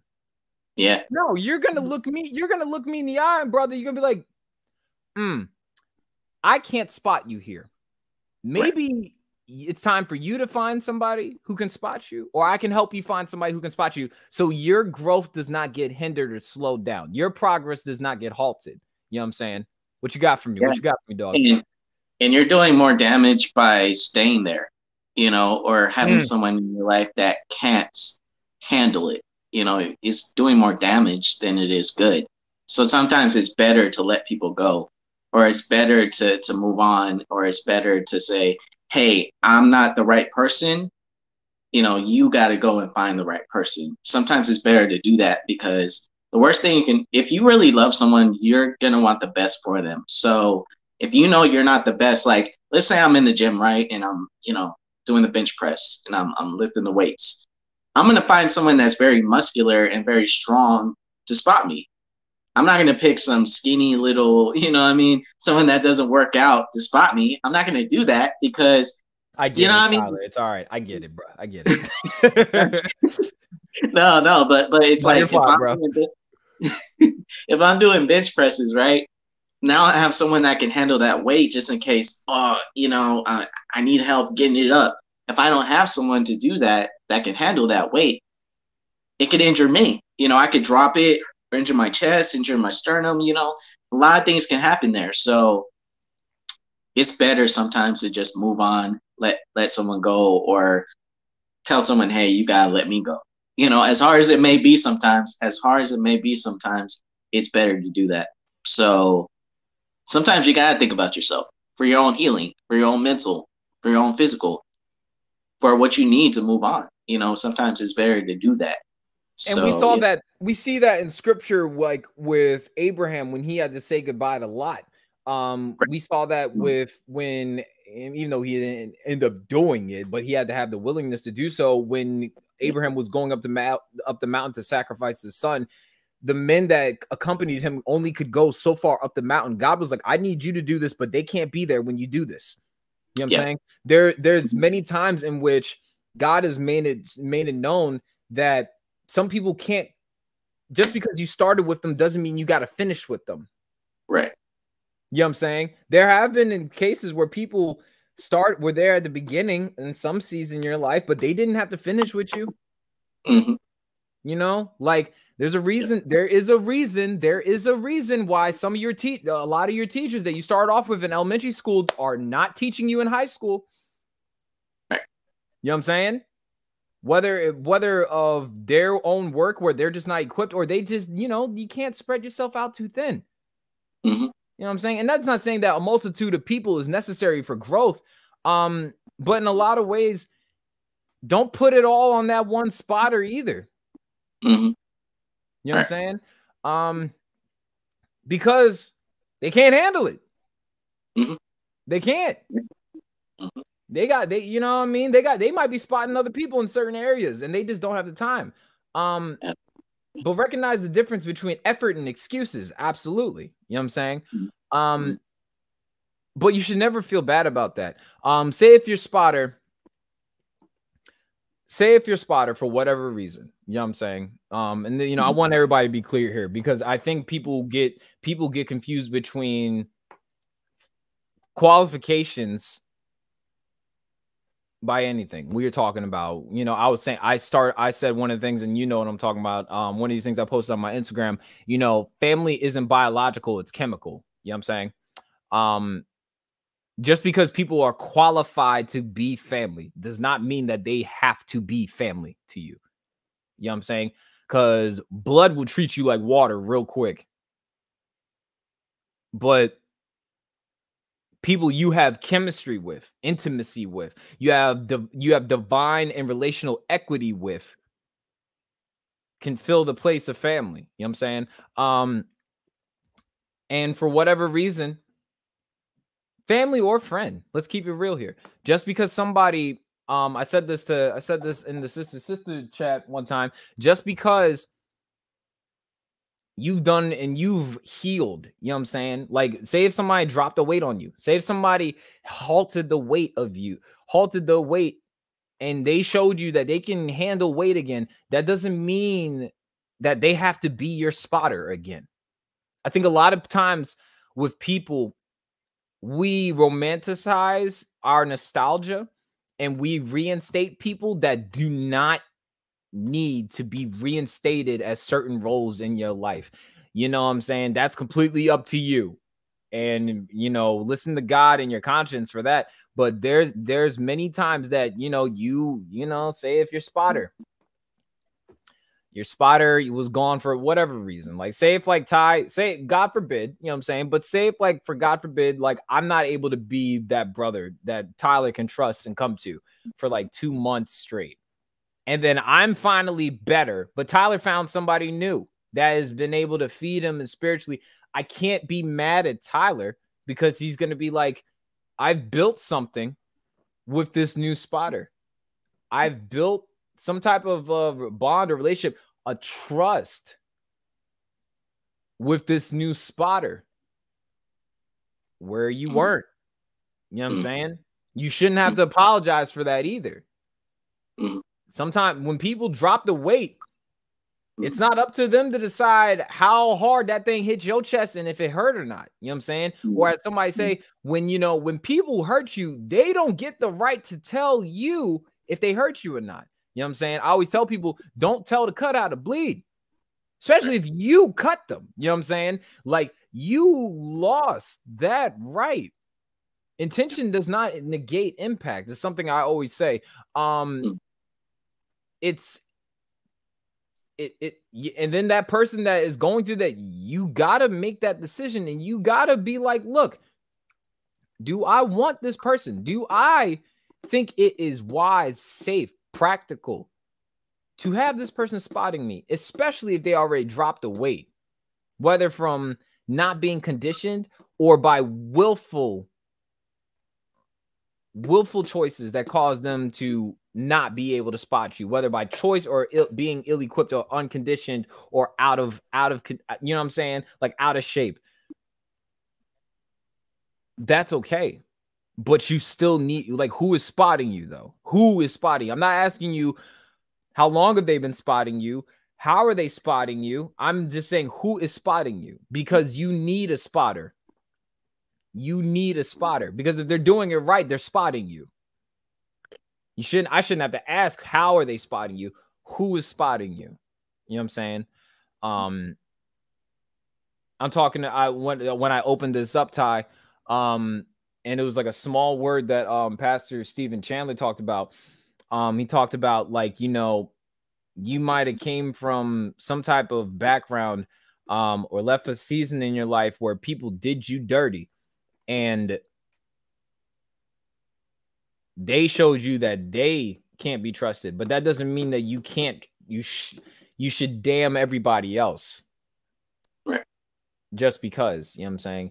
Completely understandable why you should. I mean could do that and would do that, but it's not wise because you need a yeah. spotter. You need and a spotter for growth to happen. Right. And here's the thing too that I don't blame people. I really don't when they say, "Oh, I can't just trust anybody else."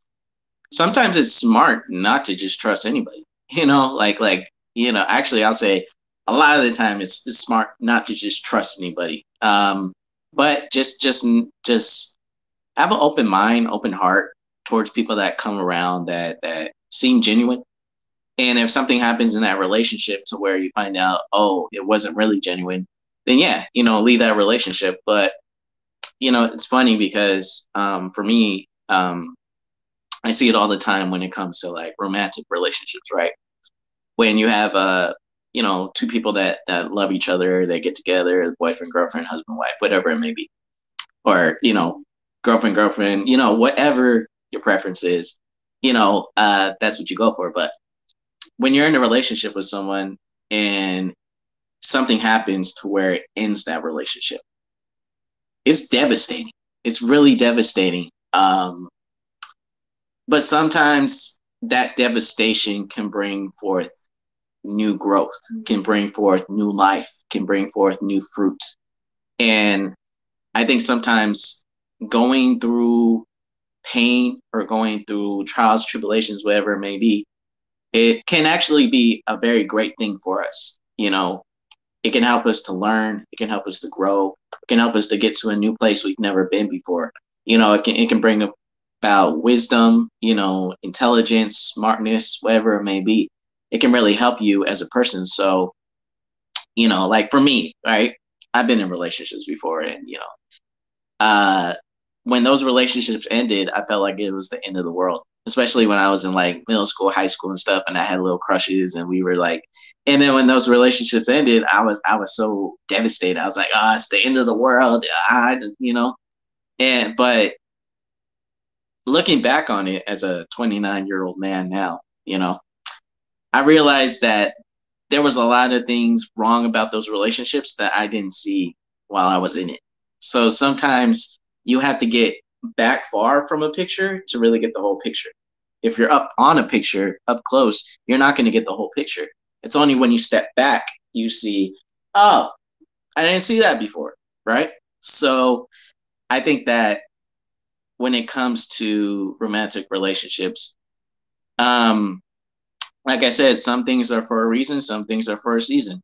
You know, yeah, although you're in that relationship, um, it may not be for the long run, although we all hope when we jump into relationships like this is it.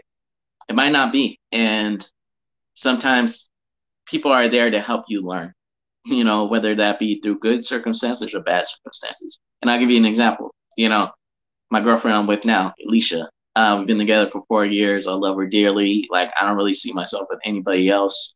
I just see myself with her for the rest of my life. God forbid if something happened between us to where it's like, oh, we got to break up, right? I've learned a lot from her, you know, and she's helped me grow so much as a man. And she's taught me a lot in our relationship that I'm going to walk away from that with better understanding of how to operate a relationship, better understanding of how to treat a woman, you know, all these things it's going to help me be better. You know, God forbid, you know, I hope that doesn't happen, but if it does, it's going to be a learning thing for me, you know? So, yeah, so, sometimes certain relationships are here to teach us certain things. And it's devastating when relationships end, but you know, it was for a season and we just got to accept that and move on and know that something better is out there for us. You know, like, like some of the past relationships I had before, if I had stayed with them, I don't think I really would have learned anything from that. Um, but I learned that those relationships were to help me to get to the place I am now, to where I'm with the women that I love, that I see myself with for the rest of my life. So yeah, man, I just think that we need to take everything as a learning process and know that certain people are in our lives for a reason and for a season. And I think that's and I think that's um super important because when we're talking about like knowing your tribe, um there's no reason that you should have people in your life that you don't know. Right. You know what I'm saying? When I say you don't know, like you don't, and when I say that, and the, the scenario, the the comparison I drew, Ty, was um there's a difference between people in your circle and in your corner. You need to know what the difference is because you mm-hmm. may you may sign people up and ask for people to be in your corner and they probably haven't even shown you or you mistaken in which their qualities or capabilities to even be in your circle. You know what I'm saying? Mm. Um yeah. But yeah, that's good. That's good. That's some good stuff. I think um I think we wrapped up on that on that part. Um and this is the third section that I wanted to talk about.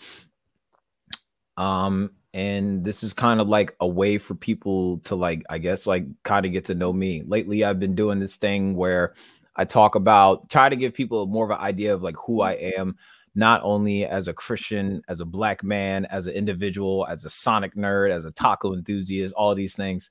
Uh, I've been like kind of sharing like these pieces of myself so people can kind of not kind of, but to get a know and an understanding of who Kid Casper is, who Mr. Lee with Love is, and um what I am talking about today is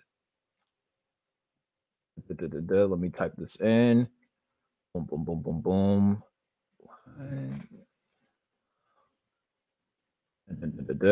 Why lead with love? And what does it mean? Um, what does that mean to me? Um, Ty, just from getting to know me, bruh, um, or not so much what does it mean to me? What does like I guess like lead with love mean to you? I guess. Yeah. Um, so you know, I said it on yesterday's podcast. I think everyone is a leader in some way, shape, or form. Um, whether you be Christian or not, you're some kind of leader. Someone's looking at you in a certain way. Someone's looking up to you.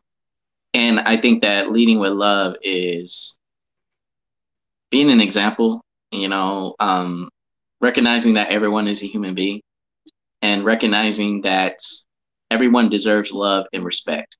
That's something that I'm really big on is is telling people like everyone deserves love and respect. And you really don't know what people are going through. So I approach everyone with a positive attitude. I approach everyone letting them know that I'm someone that is not gonna like put you down or I'm not someone that is gonna like look at you different, whether you believe what I believe or live the same kind of lifestyle I live or whatever it is, like I'm not gonna look at you different. And I think that's something that a lot of people forget. You know, we're so judgmental as people.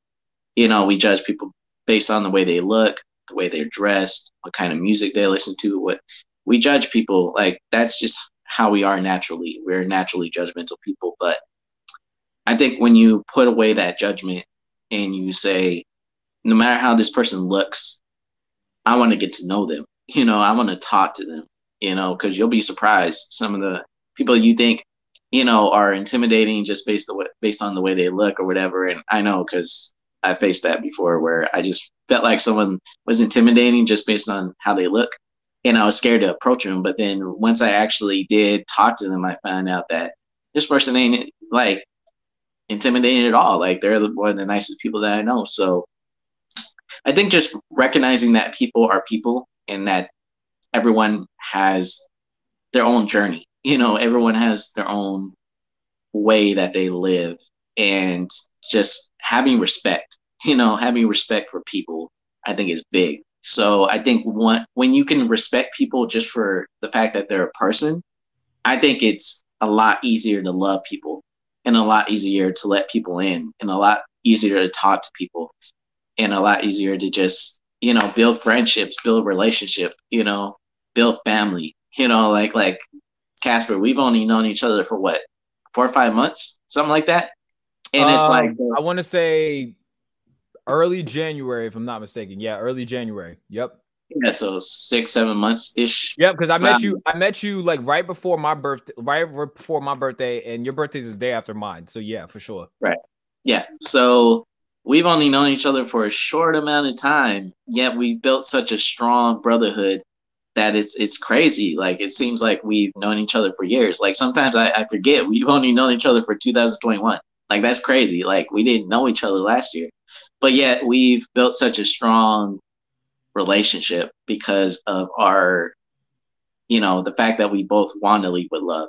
And I think that's important, you know, and I met a lot of great people with divinity, you know, in the sister sister chat, whether it be Key, whether it be Alana, whether it be Jess, you know, Emily, like I met a lot of great people that are just like some of the best people that I know and I enjoy talking to on a daily, whether it be in Zoom or through group chat or whatever it may be. And it's like at the end of the day, we're all people. And I think that if we can all recognize that and say, regardless of our difference of opinion or belief or whatever it may be, you know, at the end of the day, let's just love one another. And we can agree to disagree, that's fine. But let's just love one another. And I think through that, we built such strong relationship and such strong camaraderie. And I'm not sure if I'm saying that word right, but it's such strong camaraderie like, or some, I don't know. English yeah, is my second language, brother. So yeah. something like that. But yeah, I, I think that's important. I think people forget that. You know, I think people only want to be around the people that think like them and believe like them and and and dress like them and and listen to the same music like and i think that's where a lot of people fall short a lot of people fall short from that uh, because they're not they're not giving themselves a chance to grow. You know i've grown so much from communicating with people that don't believe what i believe that believe the opposite you know that live a different lifestyle you know that that see life different. Like i've learned a lot from them and i'm always willing to ask questions and hear them out and be like why do you believe what you believe? and and learn from that you know and learn from that. And it's helped me to be a better man a better person. So i think it's important for people to to to recognize that that regardless of belief, regardless of lifestyle, like let's just love one another, you know. And that's something I try to be an example you know, for, and basically that's what leading with love means to me. Gotcha. So like for me, um, I think of, and it's kind of funny because like you know this has changed over time. Um, I think of how some of the people who have had the biggest impact in my life were people that approached me and end up leading me and loved me um when I was not a lovable person. You know what I'm saying? Um, I think of how Christ came into my life. I think how I accepted Christ to come into my life. I think of how these people that have like impacted my life and some of them are still in my life and some people are not and some people are um dead and gone um unfortunately but I'll see them in heaven. Um it is Lee with love for me love in itself saved my life. You know what i'm saying? Um it took people even before i got saved it took people speaking stuff into me that even in a time that i didn't understand it um it resonated and it reverberated well after me getting saved and i'm like wow this actually makes sense now you know what i'm saying? It took people leading with love in how they loved me you know what i'm saying? Um building me up to be a leader without even telling me you need to be a leader the example that they used was love. Um so one thing i want to kind of do because you know it's important to it's it's important to teach people you're trying to reach. Um so definition of love let me get that in here real quick i got on my notes here we go this is what one of the things i have um definition of love um an intense feeling an intense feeling or deep affection know what I'm saying? Um, so an intense feeling or of deep affection. You know what I'm saying?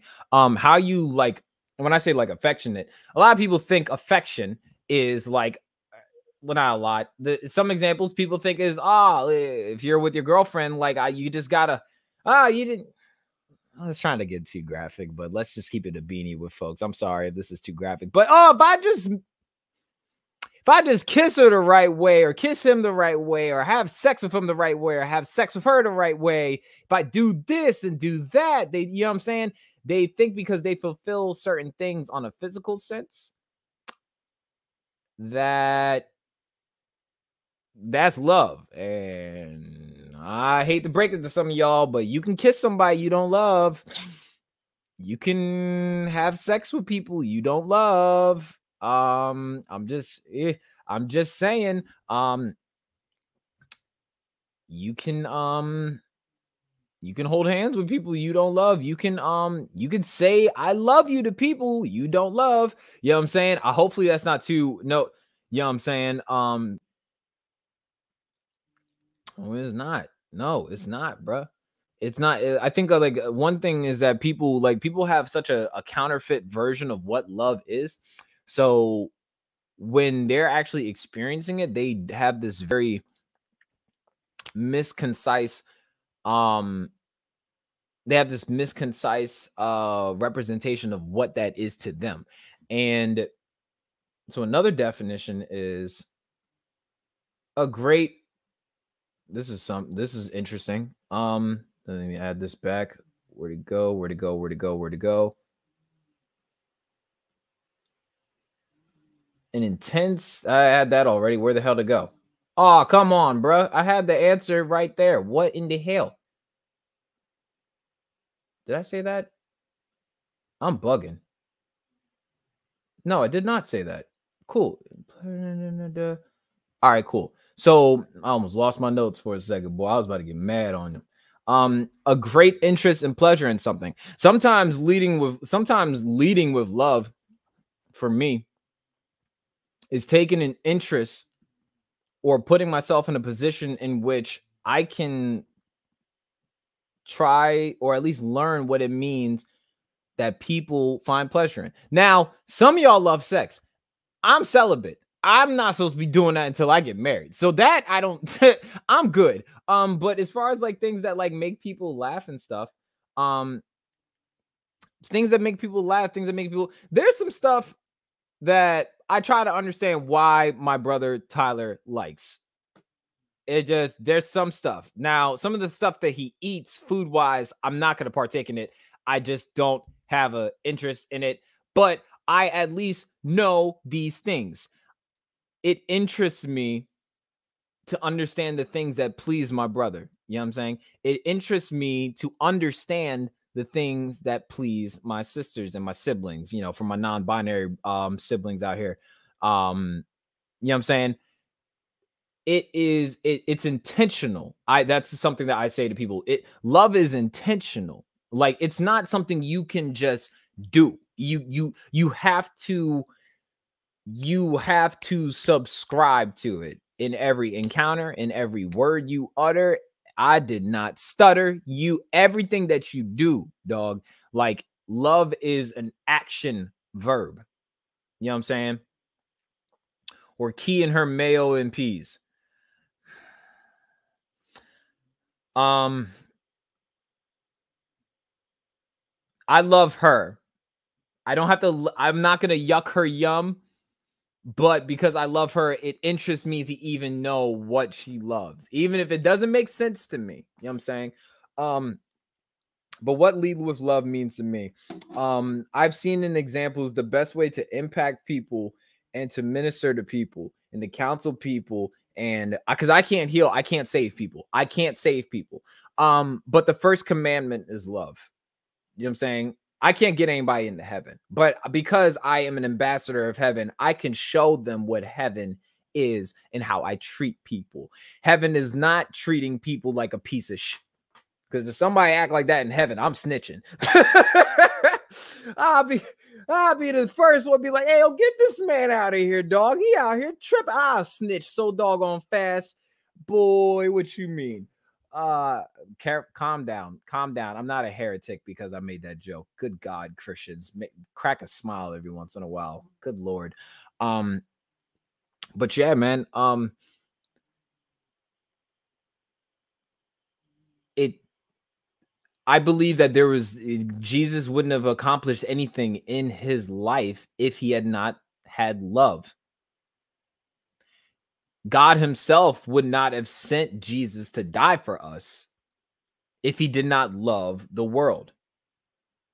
You know what I'm saying? Yeah, I'm a heaven bouncer. I'm narking on everybody. Everybody. I'm I'm a man that like I don't know if we're gonna allow to do roast, but actually I do that out of love because I don't only I only roast people I like, well, I love. I don't roast people I don't like. I eviscerate and I identify that there's a difference. Um but Love is building, refining, and crafting. Love does not destroy. Love does not destroy um and abort. And when I say abort, like to put it into something. Um love is life. When you speak life into people, and you know, Tyler said this yesterday on the podcast. There's a difference between cussing and cursing. I could tell, part of my French, I could tell Tyler, hey man, kiss my ass, bruh. But I'm like completely joking and in a joking manner and stuff. And we're just having fun. But if I tell Tyler to kill himself or unalive himself, I ain't cuss. But I spoke death into his life. You know what I'm saying? Um, I spoke, I spoke death into his life. And you it, i always say to people is what you are saying to people it it is it sowing a seed of something that is going to flourish in life? Or is it going to be something that decomposes and causes a detriment in death? There's a huge difference. So for me when we're talking about lead with love um that was like one of the things I'm gonna show y'all a little clip. I usually don't like to, I really don't like to flex myself because I hate it, but I think it is important. I'm very uncomfortable with this right now, to be honest with you, but I think this is important when we're talking about like this subject matter. Um, so lead with love for me is the first thing I'll just I'll just play a clip for y'all. How about that? I'll play a clip and I'll ping it up real quick. Where is it at? Boom. Boom. Boom. Let me know if you can see it, Ty. You can see? All right, cool. All right. Let's get it. If it's if every if this is okay with everybody, and I don't know everybody's spiritual beliefs out here, but if you if you are uncomfortable, I I you know I there's no reservation for you if, for me in my heart if you leave, but I want to pray for everybody out here. Okay. Okay. Yeah. yeah. So if we could just be humble and bow our heads.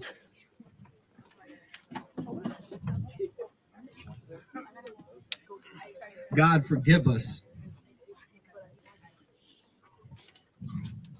God provoke us, prick our hearts, put Jesus on the throne, and put our egos, our agendas, our flesh under our feet.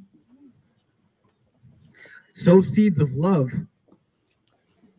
Now, mind you, and let these hmm. seeds grow into fruit, vegetables, trees, things that we can use to feed the next generation things we can use to feed black, brown, white. God, forgive me for if I have ever done evil in the name of Jesus. I repent right now. And anybody else who was out here, if you proclaim the name of Jesus, my reservation, honestly, is mostly with people that, like Trump, hold that Bible up and contradict it willingly every day. day. Yeah, I mentioned Trump a little bit. My bad. I've been on social media saying this. Anybody that's probably gotten clips of. I have a podcast, by the way. I have a podcast called the Kid Casper Podcast. I oh, who's that? Make Christian rap music. One of the things I mentioned about Christianity, and this is, you know, I'm still in my prayer, so y'all can still bow your heads. but But one of the things I said, half-hearted Christianity is like serving somebody medium rare chicken. Oh. That's not that's not sushi, y'all. That's salmonella. That is salmonella. Okay, so I want to pause on that real quick. Um, first off, that was the only analogy in which I could get that people could understand. Um, because most of the things, and anybody that is um familiar with my she said, Hey yo, Auntie, chill out, dog. I'm trying to drive this home. hey yo, but hear me out. Linda. Listen, listen, listen, Linda, listen. Um, that was the only comparison in which I wanted to go after because for me, as a Christian, the first thing I'm supposed to critique is the church. Um, Paul is very explicit when he says, "Don't rebuke those that li- that live of the world. Rebuke and hold accountable to those you identify with spiritually." So the church. So this is fresh. Now, mind you, this is fresh after like um I was in DC when this craziness happened. Hopefully, I mean, I was in DC that day, but I was not there in that moment. I was in DC um when black lives matter not the organization let's be very clear because there's a huge difference but there was black lives matter protests and stuff and everything like that and you know 45 decided i want to take a picture of the bible upside down and, and get uh, the church but I don't want these mean black people to be mean to me and everything like that. So I'm gonna tear gas. I'm gonna send people to tear gas them essentially like that. But he do that, but then we'll hold the Bible up afterwards. You know what I'm saying? So that's why I drew that comparison. Um, I'm trying to re- I'm gonna reconcile this for you. I'm gonna reconcile this for you, um, Black Girl Warrior. I got you. I got you, dog. I got you. The reason I use that analogy because you can't do you can't love somebody halfway. Let me bring it back a little bit. That is, is like serving somebody. One of the things I said. There we go. Podcast. I also make Christian rap music. One of the things I mentioned about Christianity, and this you know, I'm still in my prayer, so y'all can still bow your heads. but one of the things I said, half-hearted Christianity is like serving somebody medium rare chicken. That's not that's not sushi, y'all. That's salmonella. That is salmonella. The reason I use that analogy because you can't do you can't love somebody halfway. You can't correct somebody halfway. You can't provoke somebody to do the right thing halfway. How would you feel if your parents had conditional love for you? I, I say this all the time. Um, y'all remember my episode I did a couple of weeks ago, about a month ago, Ty. I think you were there for that performance-based love. Um, love comes without conditions. You know what I'm saying? Love comes, it's not ambitious, it's not selfish, um, it's selfless. It is unprovoked in some ways. Um, there isn't some type of incentive that needs to be in place for it to happen. We talked about Sadaka yesterday, where you give and not even expect the thank you or to get the credit or even know where that love is going towards. You know what I'm saying? Um, but yeah, I'm gonna bring this back real quick. I got y'all. I got y'all. Stick with me. Stick with me. If everybody, um, if you're tracking and you're tracking, uh, drop a black heart in the comment section. Like, share this video, and you know, like I said, share because this hopefully this is beneficial to somebody. I'm gonna clip this part up and make it its own episode um well this its own clip and everything like that but this is important but let me know if you're tracking drop a black heart in the comment section. Come on now come on now. All right let's bring it back real quick.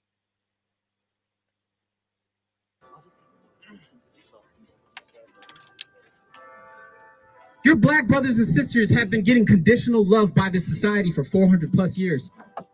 It's time for us in the bible it says when my brother is hurting i may be paraphrasing when my brother is hurting i am hurting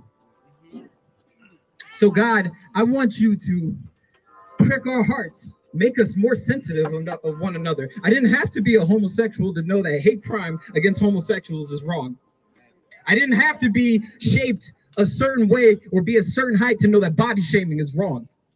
Let's apply that same pressure and rebuke this, the, the nature of sin with the name racism. We already are dealing with the pandemic, y'all. We already dealing with COVID 19, but we've been dealing with a virus that is man made, and we know the cure for that. It's love. Yes. It is love. Point blank, period. We need to let Jesus sit on the throne in our hearts And this, like I said, this is calling out the people that proclaim the name of Jesus. We need to let Jesus sit on the throne in our hearts and reign. And we need to let the blood of Jesus reign on top of our heads. That way it can work its way into our heart and we can be better. And I keep saying it, if not for us, for our kids. I don't have children, but I have influence over nieces and nephews and my friends' kids. You have influence. If you're going to sow hate, you're going to reap hate. So God, I just ask that we we love on one another, regardless if it's uncomfortable. I think of the man, I think of the man that took up his mat in the Bible, and he could not get his healing until he took up his mat, removed himself from a place of bondage and comfortability.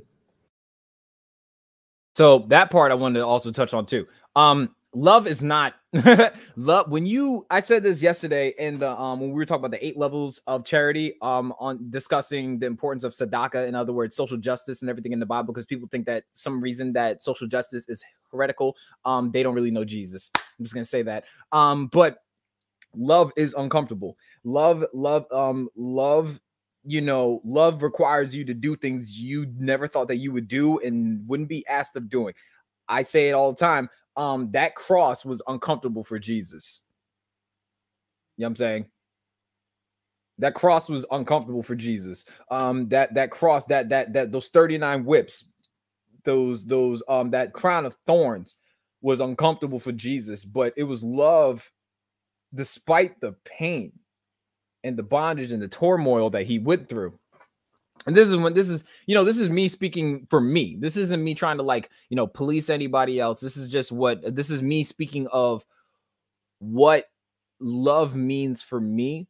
Um, and I draw it to my faith because I didn't, for me, I didn't know, I didn't know what true love was until I got saved. You know what I'm saying? So I'm not trying to get all preachy. This is just me speaking out of my own truth. So please hang with me. Drop a black heart in the comment section. You're still with us. Throw the I love you up if you if you still love your, your your um your favorite Christian your favorite Christian rapper, your favorite rapper's favorite rapper. You know what I'm saying? Um, but we're gonna get back into it. And that same mat that was used to cripple him, he used that mat, rolls it up after he took up his mat as a strength that healing can happen healing can happen. And that is not only a testimony of the strength that he had, but it is the glory of God that he was able to raise up his mat and get uncomfortable. We have to get uncomfortable. For white people out here, I pray that there's going to be reconciliation with your black brothers, with black brothers and sisters. I pray that there's going to be reconciliation with those. And I'm sorry that this is going to become this is going to become a problem for some people white people, you are going to lose family members. Okay. So members. I wanted to draw this right here. They're here. not going to agree with everything you were going to say. Quick. Unfortunately. There, there, um, there's a part that I I wanted to touch on with just in case when we was talking about like with this rally, for instance. Um, and I wanted to relate it with um like and I related it to when I was at this Black Lives Matter protest. Um, I was trying to you know, I was talking to like my um my white brothers and sisters and siblings um that love is going to require you to take a stance, which means that there are going to be people that turn against you um because you take that stance. Um the same way you can love something that means you have to hate something. You know what I'm saying? Me, I love to love, which means I hate hate.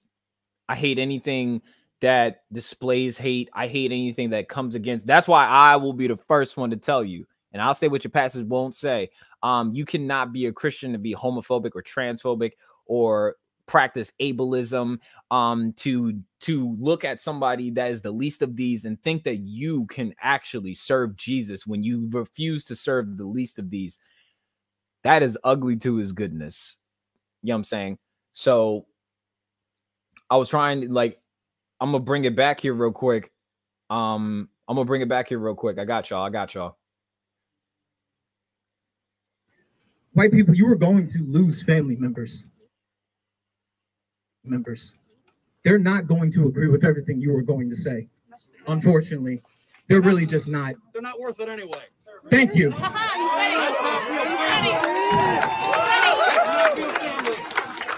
that be God's problem. Let God deal with that.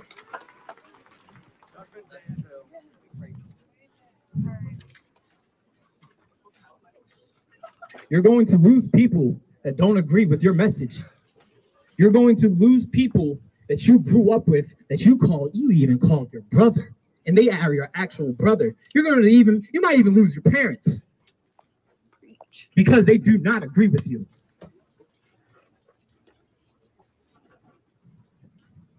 I will be your brother. She will be your sister.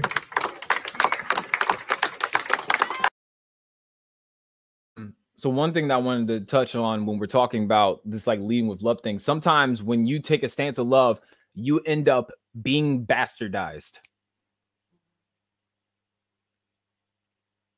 by the very people that were supposed to love you properly. You know. And just to throw in real quick, because not only black, you know, because black people can simulate to white supremacy as anybody else can. Um, but I've learned since in this journey of racial reconciliation and fighting for what is right, you know what I'm saying? Um, I've learned that you, when you take a stand in love, you end up being bastardized by the very people that were supposed to love you properly.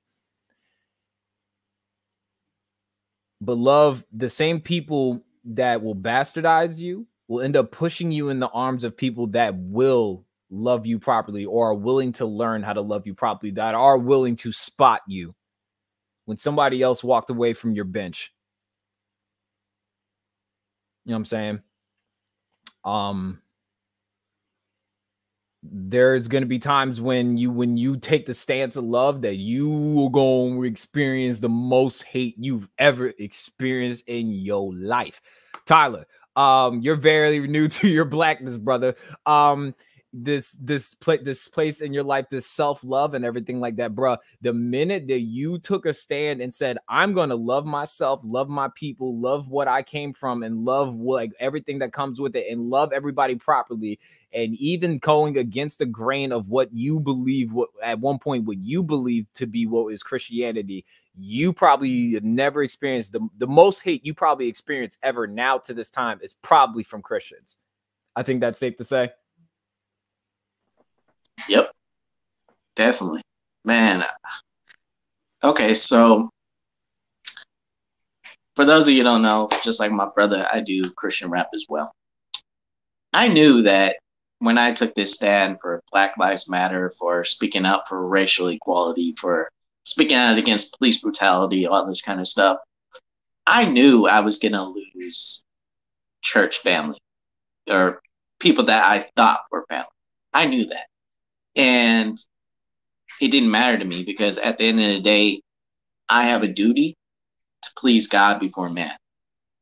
So if God is calling me to do something, I don't care if all the churches in my area don't agree with it and tell me you're wrong and you're a heretic and all this kind of stuff. I don't care because at the end of the day, I'm here to please God. I'm not here to please man. You know, it's it's like Lecrae has this great, great quote where he said, If you live for people's acceptance, you will die from their rejection. And that's something, that's a quote that's really stuck with me. If I live for people's acceptance, I will die from their rejection. So I don't live for people. You know, I I I love the people that I am called to love, you know, and I still love those who left my side and have told me I'm wrong and have completely abandoned me. I still love those people, but at the end of the day, y'all stuck y'all stuck where you're at. I'm going to another level. So at the end of the day, I gotta leave y'all behind because you guys just don't get it. You guys really don't get it. I got I gotta move on. And through that, I've met some of the best people I've ever met who are Christians, who are not Christians, who don't believe what I believe, who do believe what I believe. I met the best people from this. So I don't regret it at all, you know, because I know I'm doing the right thing. And I know this is going to make an impact on someone else that maybe they're not seeing things this way right now, but it's going to give them something to think about. When we provide scriptures, when we talk about this, when we talk about it in a biblical way, it's going to have someone thinking. It's going to have someone being like, huh, I never saw it that way. And it may change them the same way it had to change me. Because just a year ago, I wasn't on this tip. You know, I wasn't on the Black Lives Matter tip. I wasn't on speaking out, you know, so I'm very, very new to this. But I had to be challenged. I had to be called out. I had to be, you know, sit down and shut up and listen to God. And God had to tell me this is the right way to go. So at the end of the day, regardless of the hate I get, and the majority of it is from Christians, which is very funny. But yeah, um, regardless of all the hate I get, I got to keep carrying this cross. I got to keep it moving. I got to keep speaking out. I got to keep doing this because at the end of the day, I know what's right according to my faith, according to my God, according to my the Bible I read. I know what's right. So regardless of, of Christians want to agree with me or not, it don't matter to me. At the end of the day, God is showing me what the truth is. I gotta follow God. I gotta follow Jesus.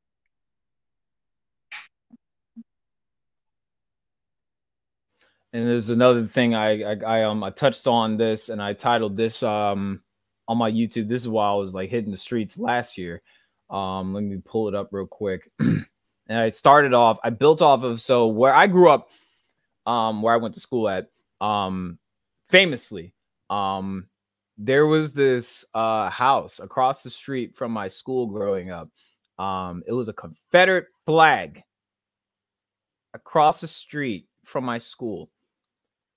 A predominantly black area, predominantly black school. Like maybe like 80 to like 80% of the elementary, middle, and and high school. You know what I'm saying? was black kids, black and brown kids, and then the rest were white. You know what I'm saying? Um, that was something that growing up, I could, I really did not understand why I had to be okay with that. You know what I'm saying? Something that I it always ate me up. I always quote James Baldwin when I'm talking about to be a Negro in this country and to be relatively conscious is to be in a state of rage all the time. It was something that I was always, oh yeah, oh yeah, oh yeah. I'll play it for you. I'll play this. Um, I'll play this clip real quick. I'll play this clip for real quick. I got you, Black Girl Warrior. One sec. One sec. She said, "Confess." Yeah. Oh my God. What? Hold on, real quick, bro. I got y'all. And let me know when y'all see it. Ty, let me know when you see it, dog. Good. All right, bet. Let me just full screen it real quick. All right, boom.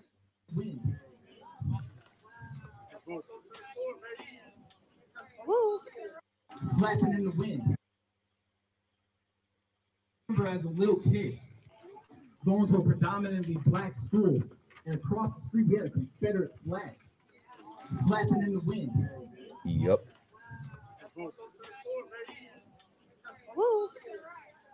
And I know this is gonna take somebody off.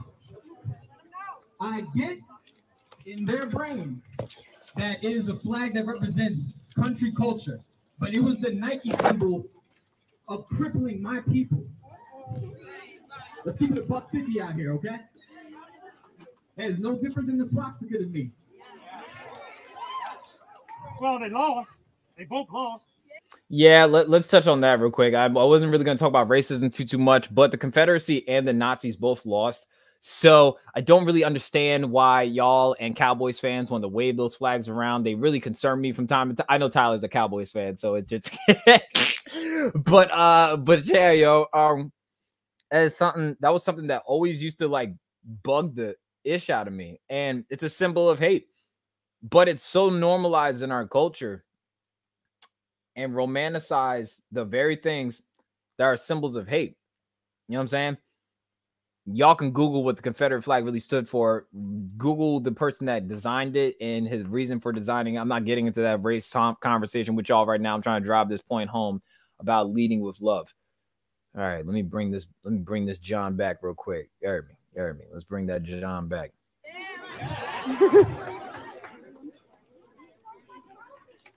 I remember how I had to see it and not even truly understand it and accept it. How are you going to tell somebody after getting punched in the face, you have to accept you got punched in the face? Now multiply that to the size of a group of people. this whole the, every black and brown person in this country, they've been getting punched in the face for over 400 plus years. I don't want the message to get lost. Riots are not riots. Unfortunately, I'm sorry this creates tension for people, but riots is not it. But we have to understand. Just like when we have empathy for the child that's getting bullied in school and then he snaps. Multiply that by a group of people. Y'all see the anger in the fire. Y'all see that y'all hear the anger in the roars. But anger is never the primary emotion. That is depression, that is PTSD, that is something that has been indoctrinated in this country for 400 plus years. And it, and it is manifested. I'm going to say though, it is also manifested in positive ways. Because now we have people of all colors out here.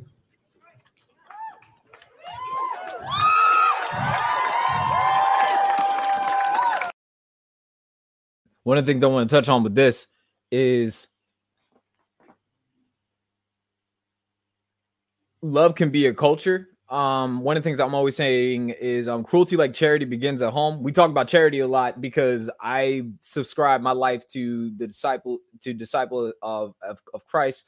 Um, um, to Yahshua the King, you know what I'm saying? Um, I believe in Sadaka, I believe in all that, hear me. And um, we're talking about cruelty like charity begins at home. It need, it could be something that could be cultured. Um, we live in a world where hate is cultured. You know what I'm saying? I know I like in this this is the reason I keep bringing up the Black Lives Matter protest is because this is where for me where I guess like it became a code for me. It became not just a slogan, it was a lifestyle. You know what I'm saying?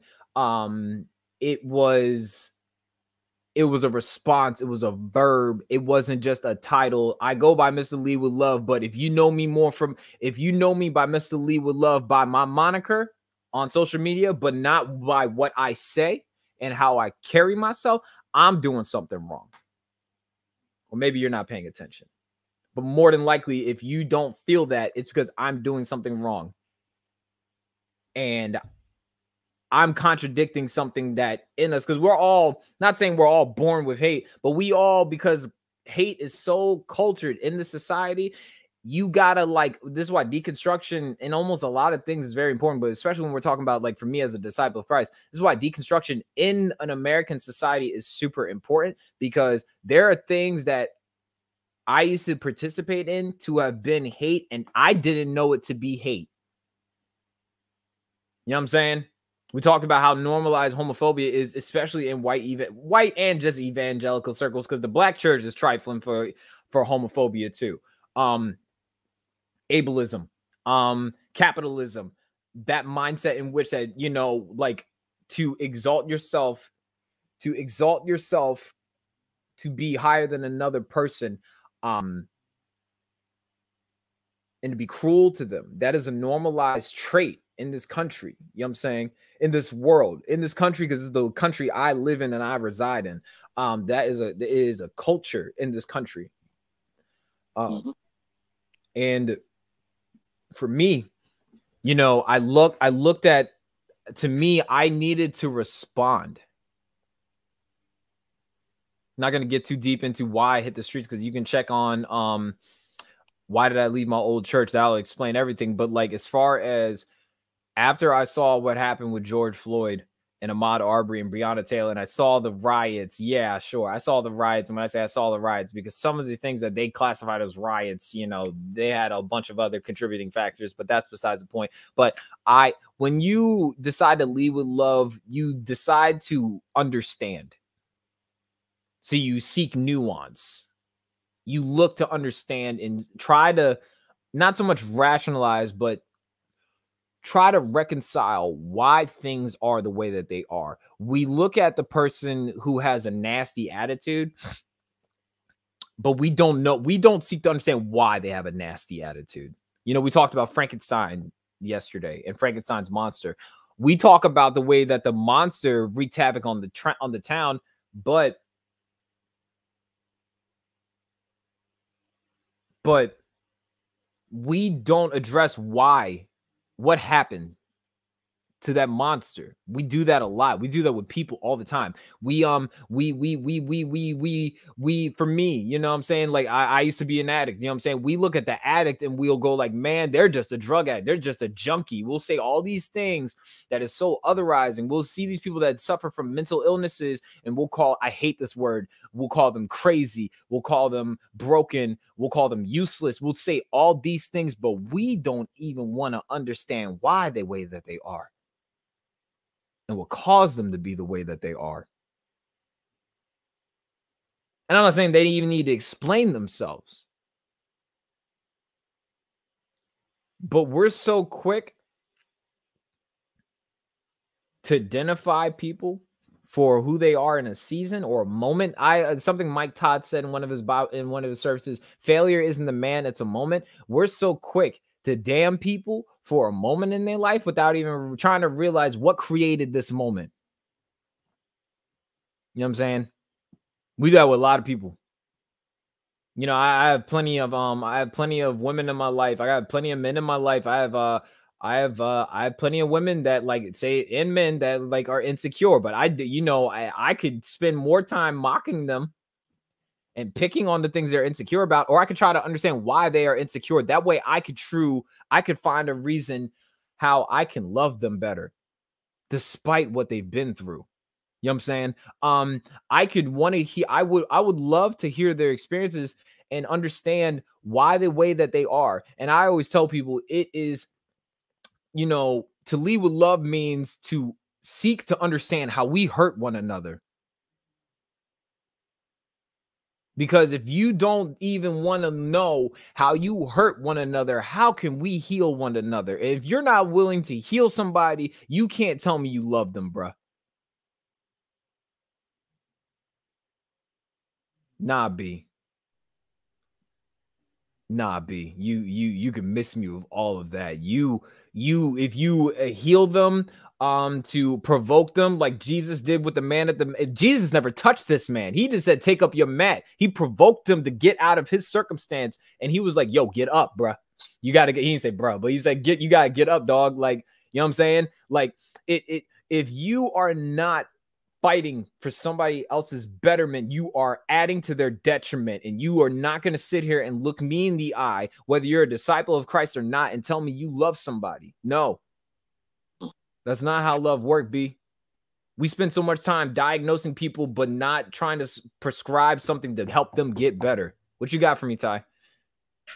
Yeah, man. I think I think so. I had posted this status on Facebook a while ago where I said it's next time instead of questioning why people of color do certain things, why don't you question the system that caused us to do those things? And I think that is very is something that is very misunderstood when it comes to a lot of this stuff. Um, very overlooked. You know, it's it's funny, and I haven't really shared this with anybody until now. So it's it's funny because looking back on my old church and why I left my church, and looking back on some of the signs that I didn't recognize in the beginning, one of the biggest things that I look back on now, I'm like, wow, you know, it kind of blows my mind is I remember when I had first started, like, I was struggling with this whole Black Lives Matter, social justice, racial reconciliation. I was struggling with these things. And because my church wasn't saying anything about it, and I was the only one who was questioning these things. So I felt like, am I doing the right thing? Am I not? Is this of God? Is this not of God? And I remember uh, as I was going through my changes and questioning and doing all this kind of stuff, um, one of the pastors at that church had sat me down and said, "Watch this," and show me a video of Candace Owens basically bashing George Floyd, and was trying to tell me, "Oh, look, you know, it is like it was really racist at the time. I didn't recognize it at first though, but looking back on it, it was racist." Because we already know the BS that Candace Owens beyond. She'd be bashing the black community, but it was it was it was almost like a tool to brainwash me to stay in that place and to ignore everything that was going on. And I was looking back on it, I was like, I'm like, wow, that's that was pure brainwashing that was going on there. And it's just it's it's it's crazy to me how you can claim to be a Christian. You can claim to love your neighbor, but you can keep silence on everything that's going on. It really blows my mind how people can really do that. Cause I'm like, there's no way I'm going to keep quiet with everything that's going on. There is no way. The love of Christ in me does not allow me to stay quiet. It really doesn't. And it's like, man, it's just this, this thing we call church and this thing we call Christianity is just so twisted. And it's like, man, just to realize all the white supremacy that's going on and to realize how these are the same tactics that slave masters used to use for our ancestors to keep them in line. Used to twist the Bible and say, oh, look what the Bible says. Look at this, look at that. And twist it to make it seem like we are not human and that they are the superior race. Like it's so it's so twisted and it's like to this day it's still going on. It's still happening in churches all over the, uh, not just America, but all over the world. Like this is happening, and it's like, it's just how can you call yourself a Christian and really be against racial reconciliation and be against speaking out? How can you do that? Like that's something that that really I question a lot. You know, I really do. But I know what I, I have to do. Yeah, and it's that, and it's like for me, I think of three R's I live by: um, reformation, mm. rectification, and restoration. Mm. Um, and we're talking about like how what G- Jesus lived by those three mm. R's. He came here to rectify things that were wrong. And the fourth one I always forget about, and I just caught myself. Um, he um he he rectified the things that were wrong. He tried to reform the things that needed to be reformed. And he tried to restore things that needed to be restored. Um, but reconciliation was a big thing. When people try to, this is the thing that that that kills me, and people don't understand when I'm talking about when you need to lead with love. Like that that video. First off, that video with Candace Owens made me want to throw up, bro. Like it actually it made me throw up. Like somebody said that to me. I told him, I said, "Don't you ever send me nothing like this again." Yeah, I said that, yeah. that was a demonic attack. Like I literally like the, anytime that somebody tries to make you feel a lack of empathy and sympathy for those mm-hmm. that have that have suffered and were yeah. brutalized, that is yeah. demonic. It is. That is demonic. It is just, bro. There's a there's I forgot what I'm trying to remember where in the Bible, but the dude that used to cut himself with rocks. Mm-hmm. Yeah you could easily damn that man for cutting himself with a rock. But if yeah. anybody, if anybody was to was to was to laugh and mock that man who was cutting himself with a rock you have a demonic spirit that has that is decided to reside in you and you keep cooking it dinner you are feeding mm-hmm. that you know mm-hmm. what i'm mm-hmm. saying like I mean, I mean for real. Like I need people to understand like where that is dangerous. The minute that you start, you start mm, spectating for other people to not feel sympathy for somebody that is being treated less than, um, that is being brutalized, bullied. All that is a demonic. That is a demonic entity. That is a demonic. I mean, I mean, I I, I didn't want to get too too spiritual, but that is demonic, bruh. It is. And Doug, like I've gotten so much, bro, from from Christians. Like I've I had one uh, you know, one I guess you call her sister, that she sent me, you know that the leaders of the Black Lives Matter coalition or the Black Lives Matter organization are witches and all this stuff and try to like convince me that's why I shouldn't be about Black Lives Matter. And I'm just like, you guys really don't get it. Like, how many times do we have to tell you we do not represent the organization? Like, it's two separate things.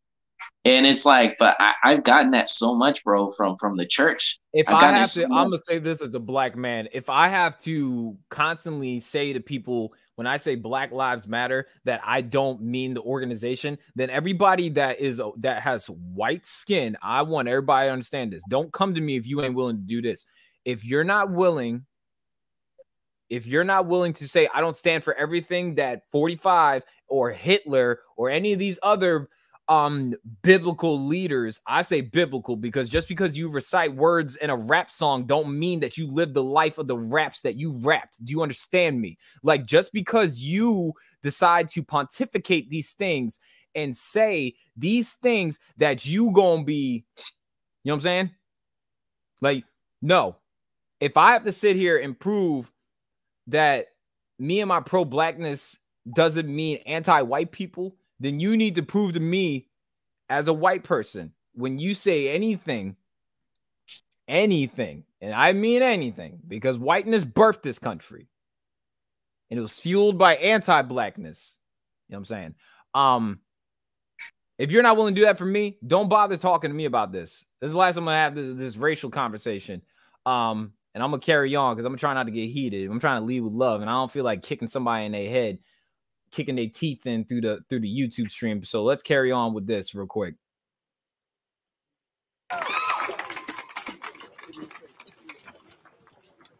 I appreciate everybody that comes out here. I appreciate everybody that lends their voice. But this is very important. There is a difference between hearing. Hearing is involuntary. Listening is a choice. Yes. If you don't want to do it for you, do it for your kids, man. Do it for your kids, kids, man. Do it for the babies. Yes. Yes. Come on, come on. Gotta- Woo!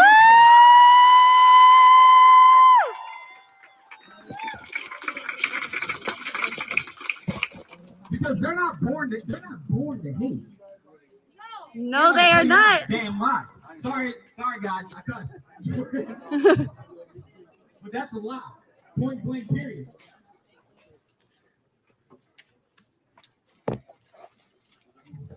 Let your legacy be more than money. Let your legacy, and to my black and brown people, let your legacy be more than your color. Let your legacy be led with love. And I keep saying this, Jay Z said it on his, his 444 album. Nobody wins when the family feuds. Nobody wins when the family feuds. That's in, within our household, that's in our neighborhoods, that's in our towns, that's in our cities, that's in our states, it's in our countries, that's in our nations. Heaven is going to look just like this. Yes.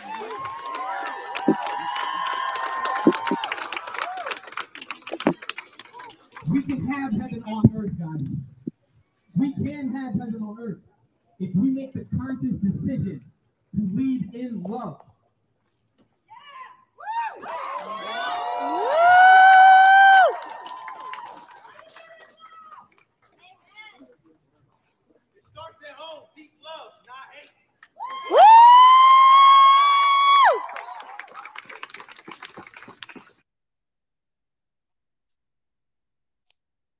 So when I talk to people about this, and I, want to, I want to kind of give people like an on ground like playback in my head of like what that day was like for me and what I, many many moments and what I continue to be able to take a part of.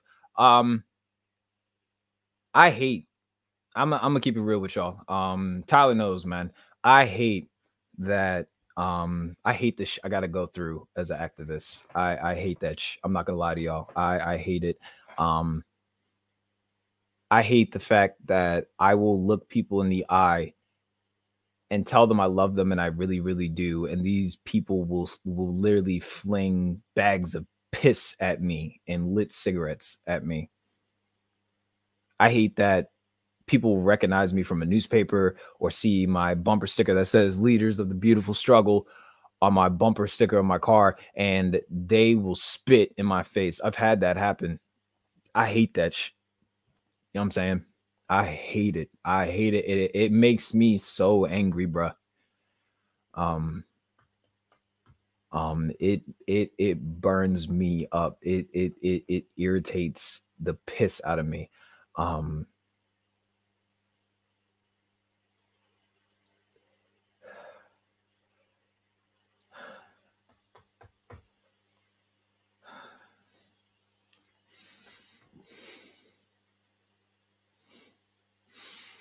you know, I don't I don't like that my life's in danger every time I leave the house, you know. Um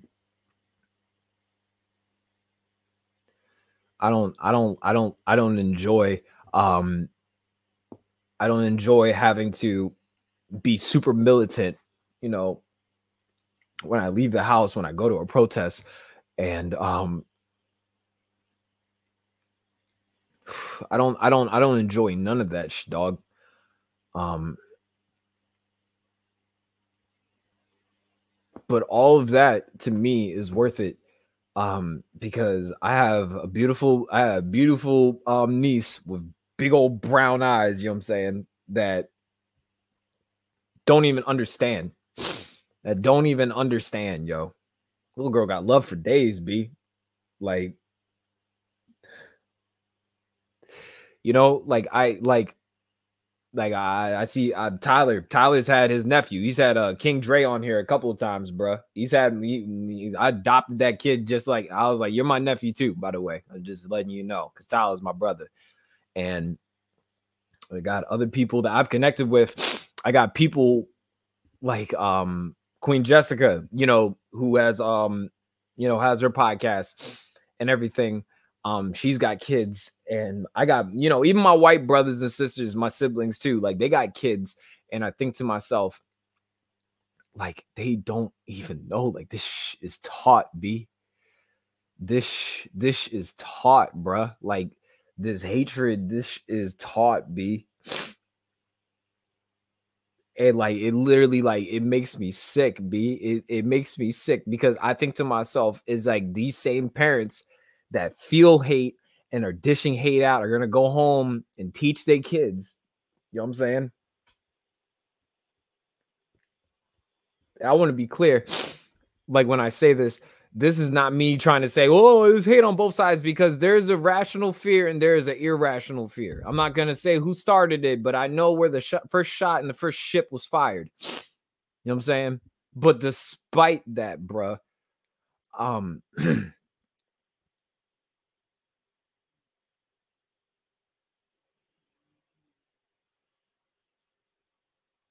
my legacy will not be money. My legacy will not be my legacy will not be um ghosthreads.com my legacy will not be my legacy will not be the K!D Casper podcast. My legacy will not be my name. My legacy will not be my skin tone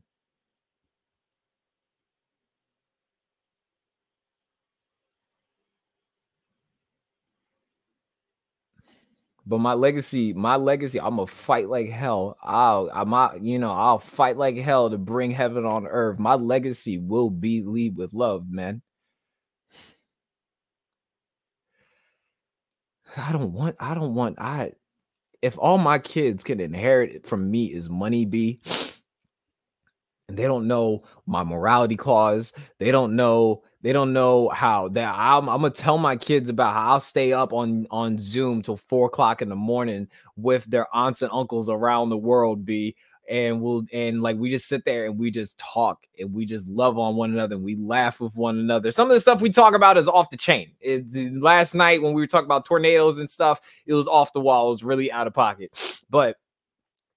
I I my my intention heading into every encounter, every conversation, and every every word I utter and I pray I don't stutter is lead with love. And it's hard. It it is hard. It is hard as a black man. It is hard to to it is hard to live in a world that was birthed by anti-blackness. It is it is hard, B. Like it, this is mad. It is hard. I pro. I'm not. It it is hard to know that when I wear a hoodie, even if it's raining outside, I'm a threat in this country. It is hard. But I think to myself, I think about my niece and I think about my kids I haven't even met yet. I think about my wife I haven't even met yet. And if I met her already, please hit a nigga up, please. I mean, like, I don't know about right now, but I got I got a lot of things going on. But man, I mean, if I met you, I mean, hit your boy up. You know what I'm saying? If I gotta do some more work to be ready for you. You know what I'm saying? Because I, you know, I want a Proverbs 31 wife, but if I'm not Proverbs 1 through 30, maybe I still got work to do. I don't know. But if I met you yet, or I haven't met you yet, um, it ain't about the money. I want I I I I want you to know me not from my my my my net worth, but my self worth. I don't want you to know me for I don't I I want you to know me from more than the, the give me a give me a second to clean up the mess. But um Howard, my goodness, but I want you to know me. I want you to know me for how I love people, even those that treat me like crap. I be looking crazy out there, dog. People be ah, F you, I got ghost. Ah, I hope you dot dot dot dot dot. And I'm like, I won't even say nothing. This right here, this is my gang sign, bro. You know what I'm saying? First Corinthians 16, 14, do everything in love, or let everything you do be done in love. And I know it's confusing for people. I don't know how many times I've had conversations with many of my people, my brothers and sisters that are in and out the faith, when I tell them I am a Christian first and a black man second. And they're like, why? And I say, Can we talk, can we talk about that? Can we talk about how how much harder it is to be Christian first and then black man? I don't think we talk about that enough. How difficult it is as a black man in this country to be filled with so much anger, so much rage, but yet you know that the first thing you have to think about is what what does God say to me? God tells us to love our enemies. You, do you know how hard that is? I know you know, brother, but I'm I'm just saying in general, like people really don't get how hard that is to bite your tongue sometimes. It, To- it is, yo. It is like for me. Someone my out, thing, like my, my my thing is my thing is for me, bro. Like as a like as a disciple, like I'm more. Not to say like I love my blackness. Don't get twisted. I am more than a black man, though. Like Mm. like me being black doesn't mean I'm a good person. Right. Me being black does not mean I can play basketball. I can't play basketball, and you will get blocked in the name of Jesus. Um, but you know what I'm saying? That's not because of my blackness. It's because I'm tall and I'm good with it. Uh, you, know, you know what I'm saying? Um, but I told myself years ago, um, I as a Christian rapper, I want to be more known for being more Christian than rapper. Um, Mm. as a Christian, as a Christian clothing brand owner, I want to be known for being more Christian than clothing brand. As a Christian TikToker, a Christian content creator, if my content doesn't tell you I am a Christian or that I don't love you, I'm not doing it right. That is my first commandment. That is my is my oath that I took. Yep. That is my oath. And I tell people, I'm not saying that my blackness will send me to hell, but if I forget, if I forget, if I forget as an individual, as a man that took an oath, as a as a mm. man, regardless of my skin for a second, as a man, I took an mm. oath to let everything I do be done in love. If I forget, it don't matter what my skin tone says, because my skin tone, yes, they might assume I'm a hoodlum. Yes, they might assume I sell drugs. Yes, they might assume that I go I went to jail. Yes, they might assume I play basketball. Yes, they might assume what's in my pants for y'all that are freaking weird and dehumanize us with your fetishizing. I went there. I if you don't know that I do everything in love and let everything I do be done in love, I'm either not doing something right or you are not paying attention. Mhm. And that's not for anybody else. That's for me. You know what I'm saying? That's just for me. I don't ever, I don't ever go to Tyler. I don't have to. You know what I'm saying? I live by example, but I don't ever go to Tyler. Tyler, remember? Hey, hey, hey, hey, black, hey, nigga, hey, bro. Remember, you a Christian first? No, that's that's for me. That that's for me because this world, like I said, I reside in a country in which that they tell me that I. They don't even have to tell me this is an anti-black society. But guess what? You know what I'm saying? Like this, bro. My black skin does not make my heart beat, Mm. and I always tell people the heart of a man is not even what's in his chest; it's when it's in his head. How I choose to Mm. operate does not because of my black skin; it is because of how I operate in my black skin. You know what I'm saying? Mhm. And that's why I tell people, and eventually I'll have somebody on here that will give the black woman perspective, obviously, because the black woman is the most disrespected, unheard, and brutalized, dehumanized. But me speaking for myself as a black man, how hard it is for me, especially when I'm out there in the front lines in these white spaces, operating in these white evangelical spaces, talking to pastors that probably don't respect me, and their grandparents probably owned my grandparents at some point. Mhm. You know what I'm saying? I got they they they better know I lead. They better know that I lead with love, even if I disagree with them. And I don't know. I don't know if that this isn't even to be convicted. This is just me speaking out of my own truth. But Yeah, um, it, it's it's just hard because it's like, you know, we are black men, no matter what anybody says, and though our faith does lead our actions and the way we carry ourselves and what we say and the things we do, it's just hard because, um, for one, because you're black, you have a lot of white opposition. Because you're Christian, you have a lot of black opposition. Because people still think that Christianity is the white man's religion and that Jesus is white and you have black people who are like, why would you ever be a part of something that was used to enslave your ancestors? And it's like people just really don't get it, you know. But at the end of the day, it's it's people like me and you that we have to set the example. As as hard as it may be to to bite our tongue sometimes, not cuss someone out, you know, not not just go and loot, you know what I mean, and and and, and cause all kinds of destruction. Um, we know that that we're fighting a, a bigger a bigger for a bigger cause than what is just here on earth. And at the end of the day um, our ministry of black lives matter of fighting against police brutality fighting for rec- racial reconciliation fighting for the rights of those who are being terrorized and brutalized in this country you know not just black people but you know people part of the LGBTQ community, people, Asian people, you know, uh, indigenous people, you know, all that kind of stuff. The things we fight for show the love of God because it's one thing to talk about it and say, I love people. It's another thing to, to show it. And at the end of the day, showing it means a lot more than just saying it. So it's the love of Christ that, that uh, pushes us to fight for this thing and to fight for people and to love people no matter what. So it is difficult, but at the end of the day, Christ had to carry that cross after being tortured almost to death. You know what I mean? So if Christ had to go through some hardship, we gotta go through some hardship. And not even that, but for me, I think of like how love literally it it, it, it was like a scientific modification to my mind. And it completely changed my life. Like I, I, I, like I said, I was alcoholic by 10 years old. I, I, I experienced trauma so early, and I tried to, I tried to um, self-medicate and try to do all these inferior things to take care of something that couldn't fit, that couldn't fix the issue, but love did.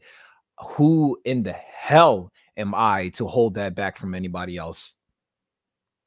With what I've been through, you know, I don't gotta. I, don't like. I don't gotta care. Like Paul said, I'm the chief of the saint. I'm chief of the sinners. I who the hell am I to withhold any of that, bruh? You know what I'm saying? And that's why for me, I'll go. I'll go hard. You know what I'm saying? I ain't gonna pay. I ain't gonna argue with people. Um, I'm just gonna keep it being with you. Part with leading with love for me is I'm not gonna argue with people for free.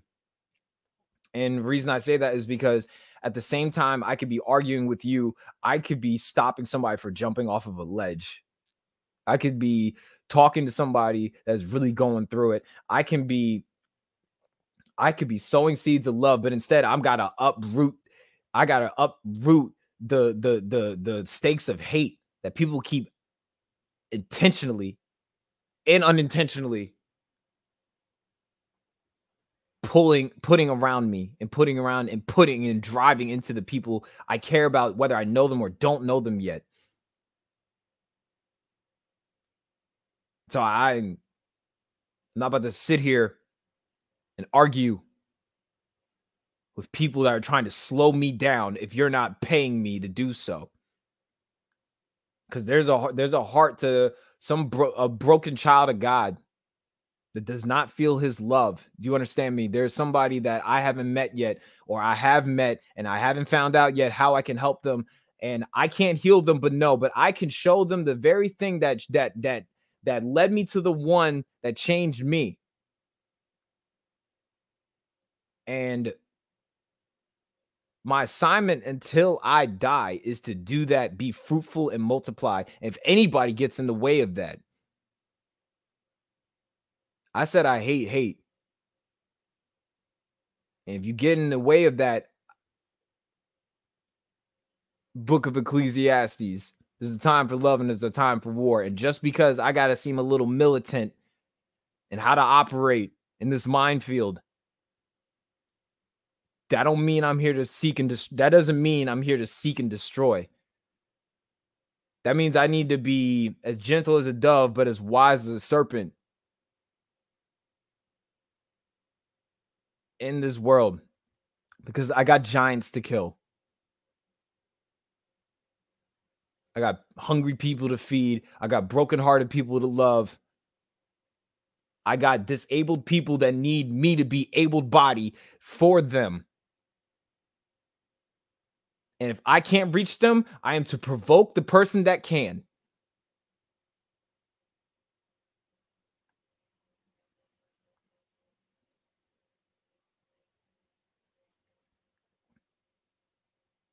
Whatever that is whatever that looks like, whatever it takes. I don't care if you make me a hashtag.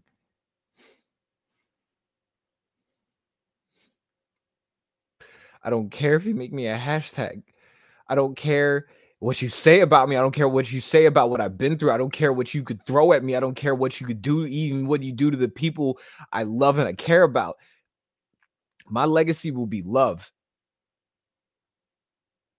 The end of the day, I'm not going to argue with people and I explain myself any further to why that is. Because if it wasn't for love, damn it, I wouldn't be here. I'd be in a bottle somewhere, I'd be in a ditch somewhere, I'd probably be dead.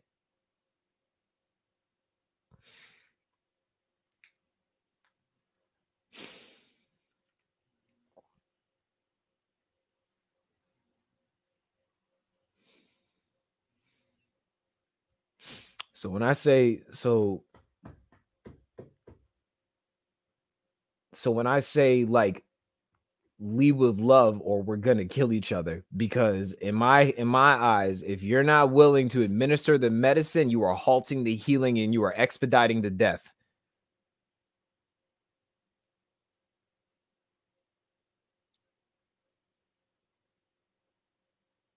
Thank you for tuning in tonight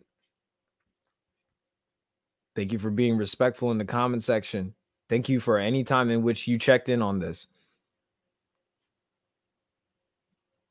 Always remember you are beautiful, blessed, and beloved. I love you. I love that I love you. There's nothing you could do about it. Raisins still don't go on potato salad. Mayonnaise don't go on peas. I said it key. And Jesus wasn't white.